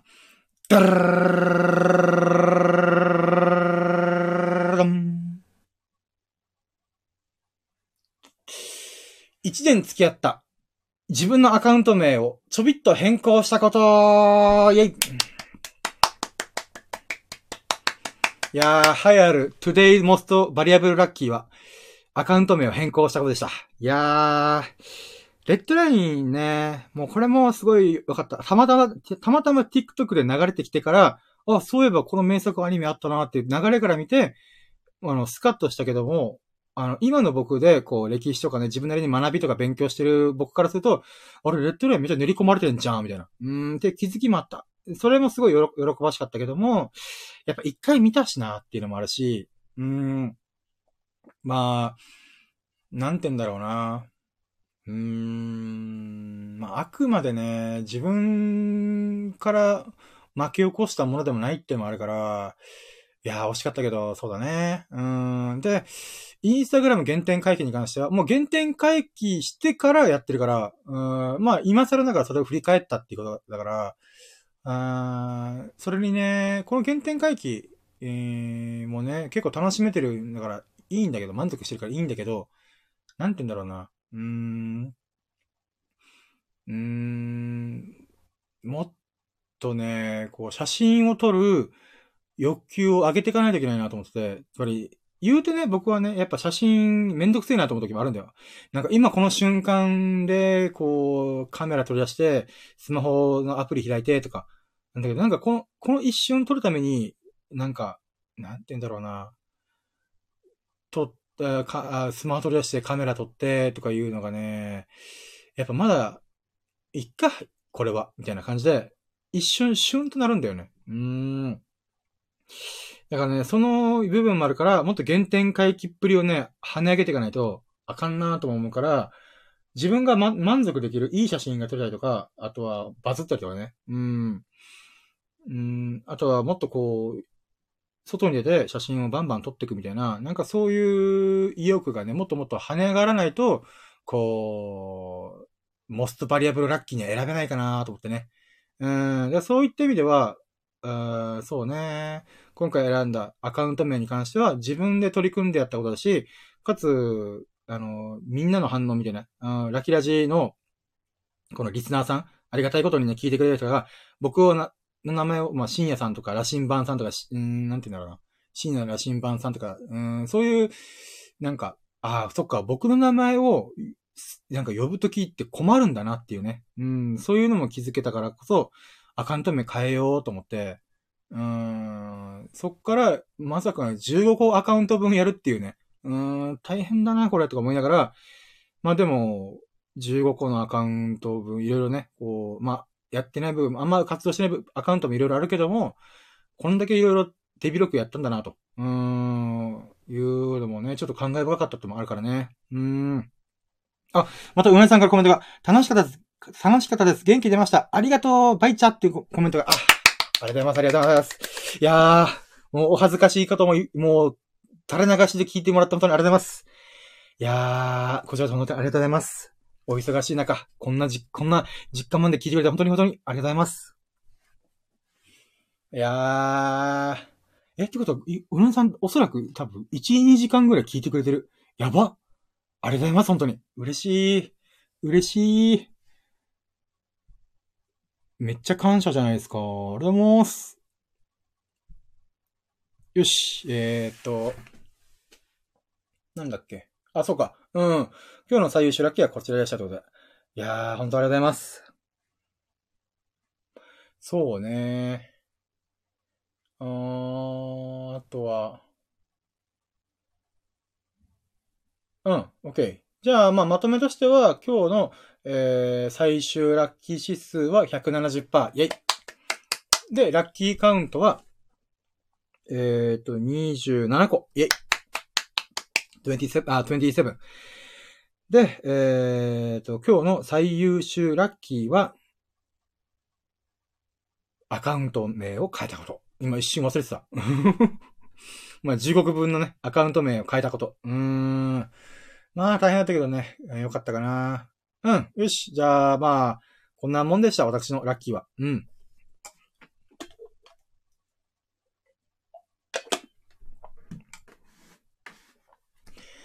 いやー、うなさんも降臨してくれたかなめっちゃ嬉しいな。うん。よし。ということで、えーっと、もうね、2時間半ぐらい喋ってるから、いやー、喋り喋ったね。また今日の分もあるからね。うん。よし。じゃあ、今日も一旦終わりましょうかね。よし。はい。ということで、皆様、ここまでご清聴いただき、本当に本当にありがとうございました。えっ、ー、と、うなじさんもね、聞いてくれて本当にありがとうございました。もう2時間ぐらい聞いてくれてると思うんで、あと、本当にありがとうございます。で、あと、冒頭にはね、カッキーさんが、クラファン達成しましたというご報告のがてら、聞いてくれたってことをお相手し、お相手し、お相手してくれたんで、本当に本当にありがとうございます。でね、あの、アーカイブした音声をもう2時間半分聞いてくれた人、本当に本当にありがとうございます。おそらく友人のスサノオ君とエビス様じゃないかなと思うんで、本当にね、お二人にはいつも助かっております。ありがとうございます。うん。ということで、まあ、面白いなとか、いいなと思ってくれましたら、えっ、ー、と、ハートマークやフォロー、ぜひともぜひともよろしくお願いします。えっ、と、ぜひね、皆様、コメントもお待ちしてますので、あの、最近のラッキーやったら、ぜひ、えっ、と、共有、シェアしていただきますと、私が非常にラッキーです。えっ、と、ぜひともね、あのーあなた、あなた、あなた自身もラッキーをね、何度も味わえるように、アウト、アウトプットする場として、えっ、と、僕のね、このコメント欄使っていただけると幸いです。はい。はい、ということで、皆様が、ほ、み皆様が、ほがらかな日々と、幸大き日々を過ごすことを心の底から祈っております。Thank you for listening. Have a nice day! いやありがとうございました。はい、ということで、配信を終了して、したい、したいと思います。本当に本当にありがとうございました。では、終了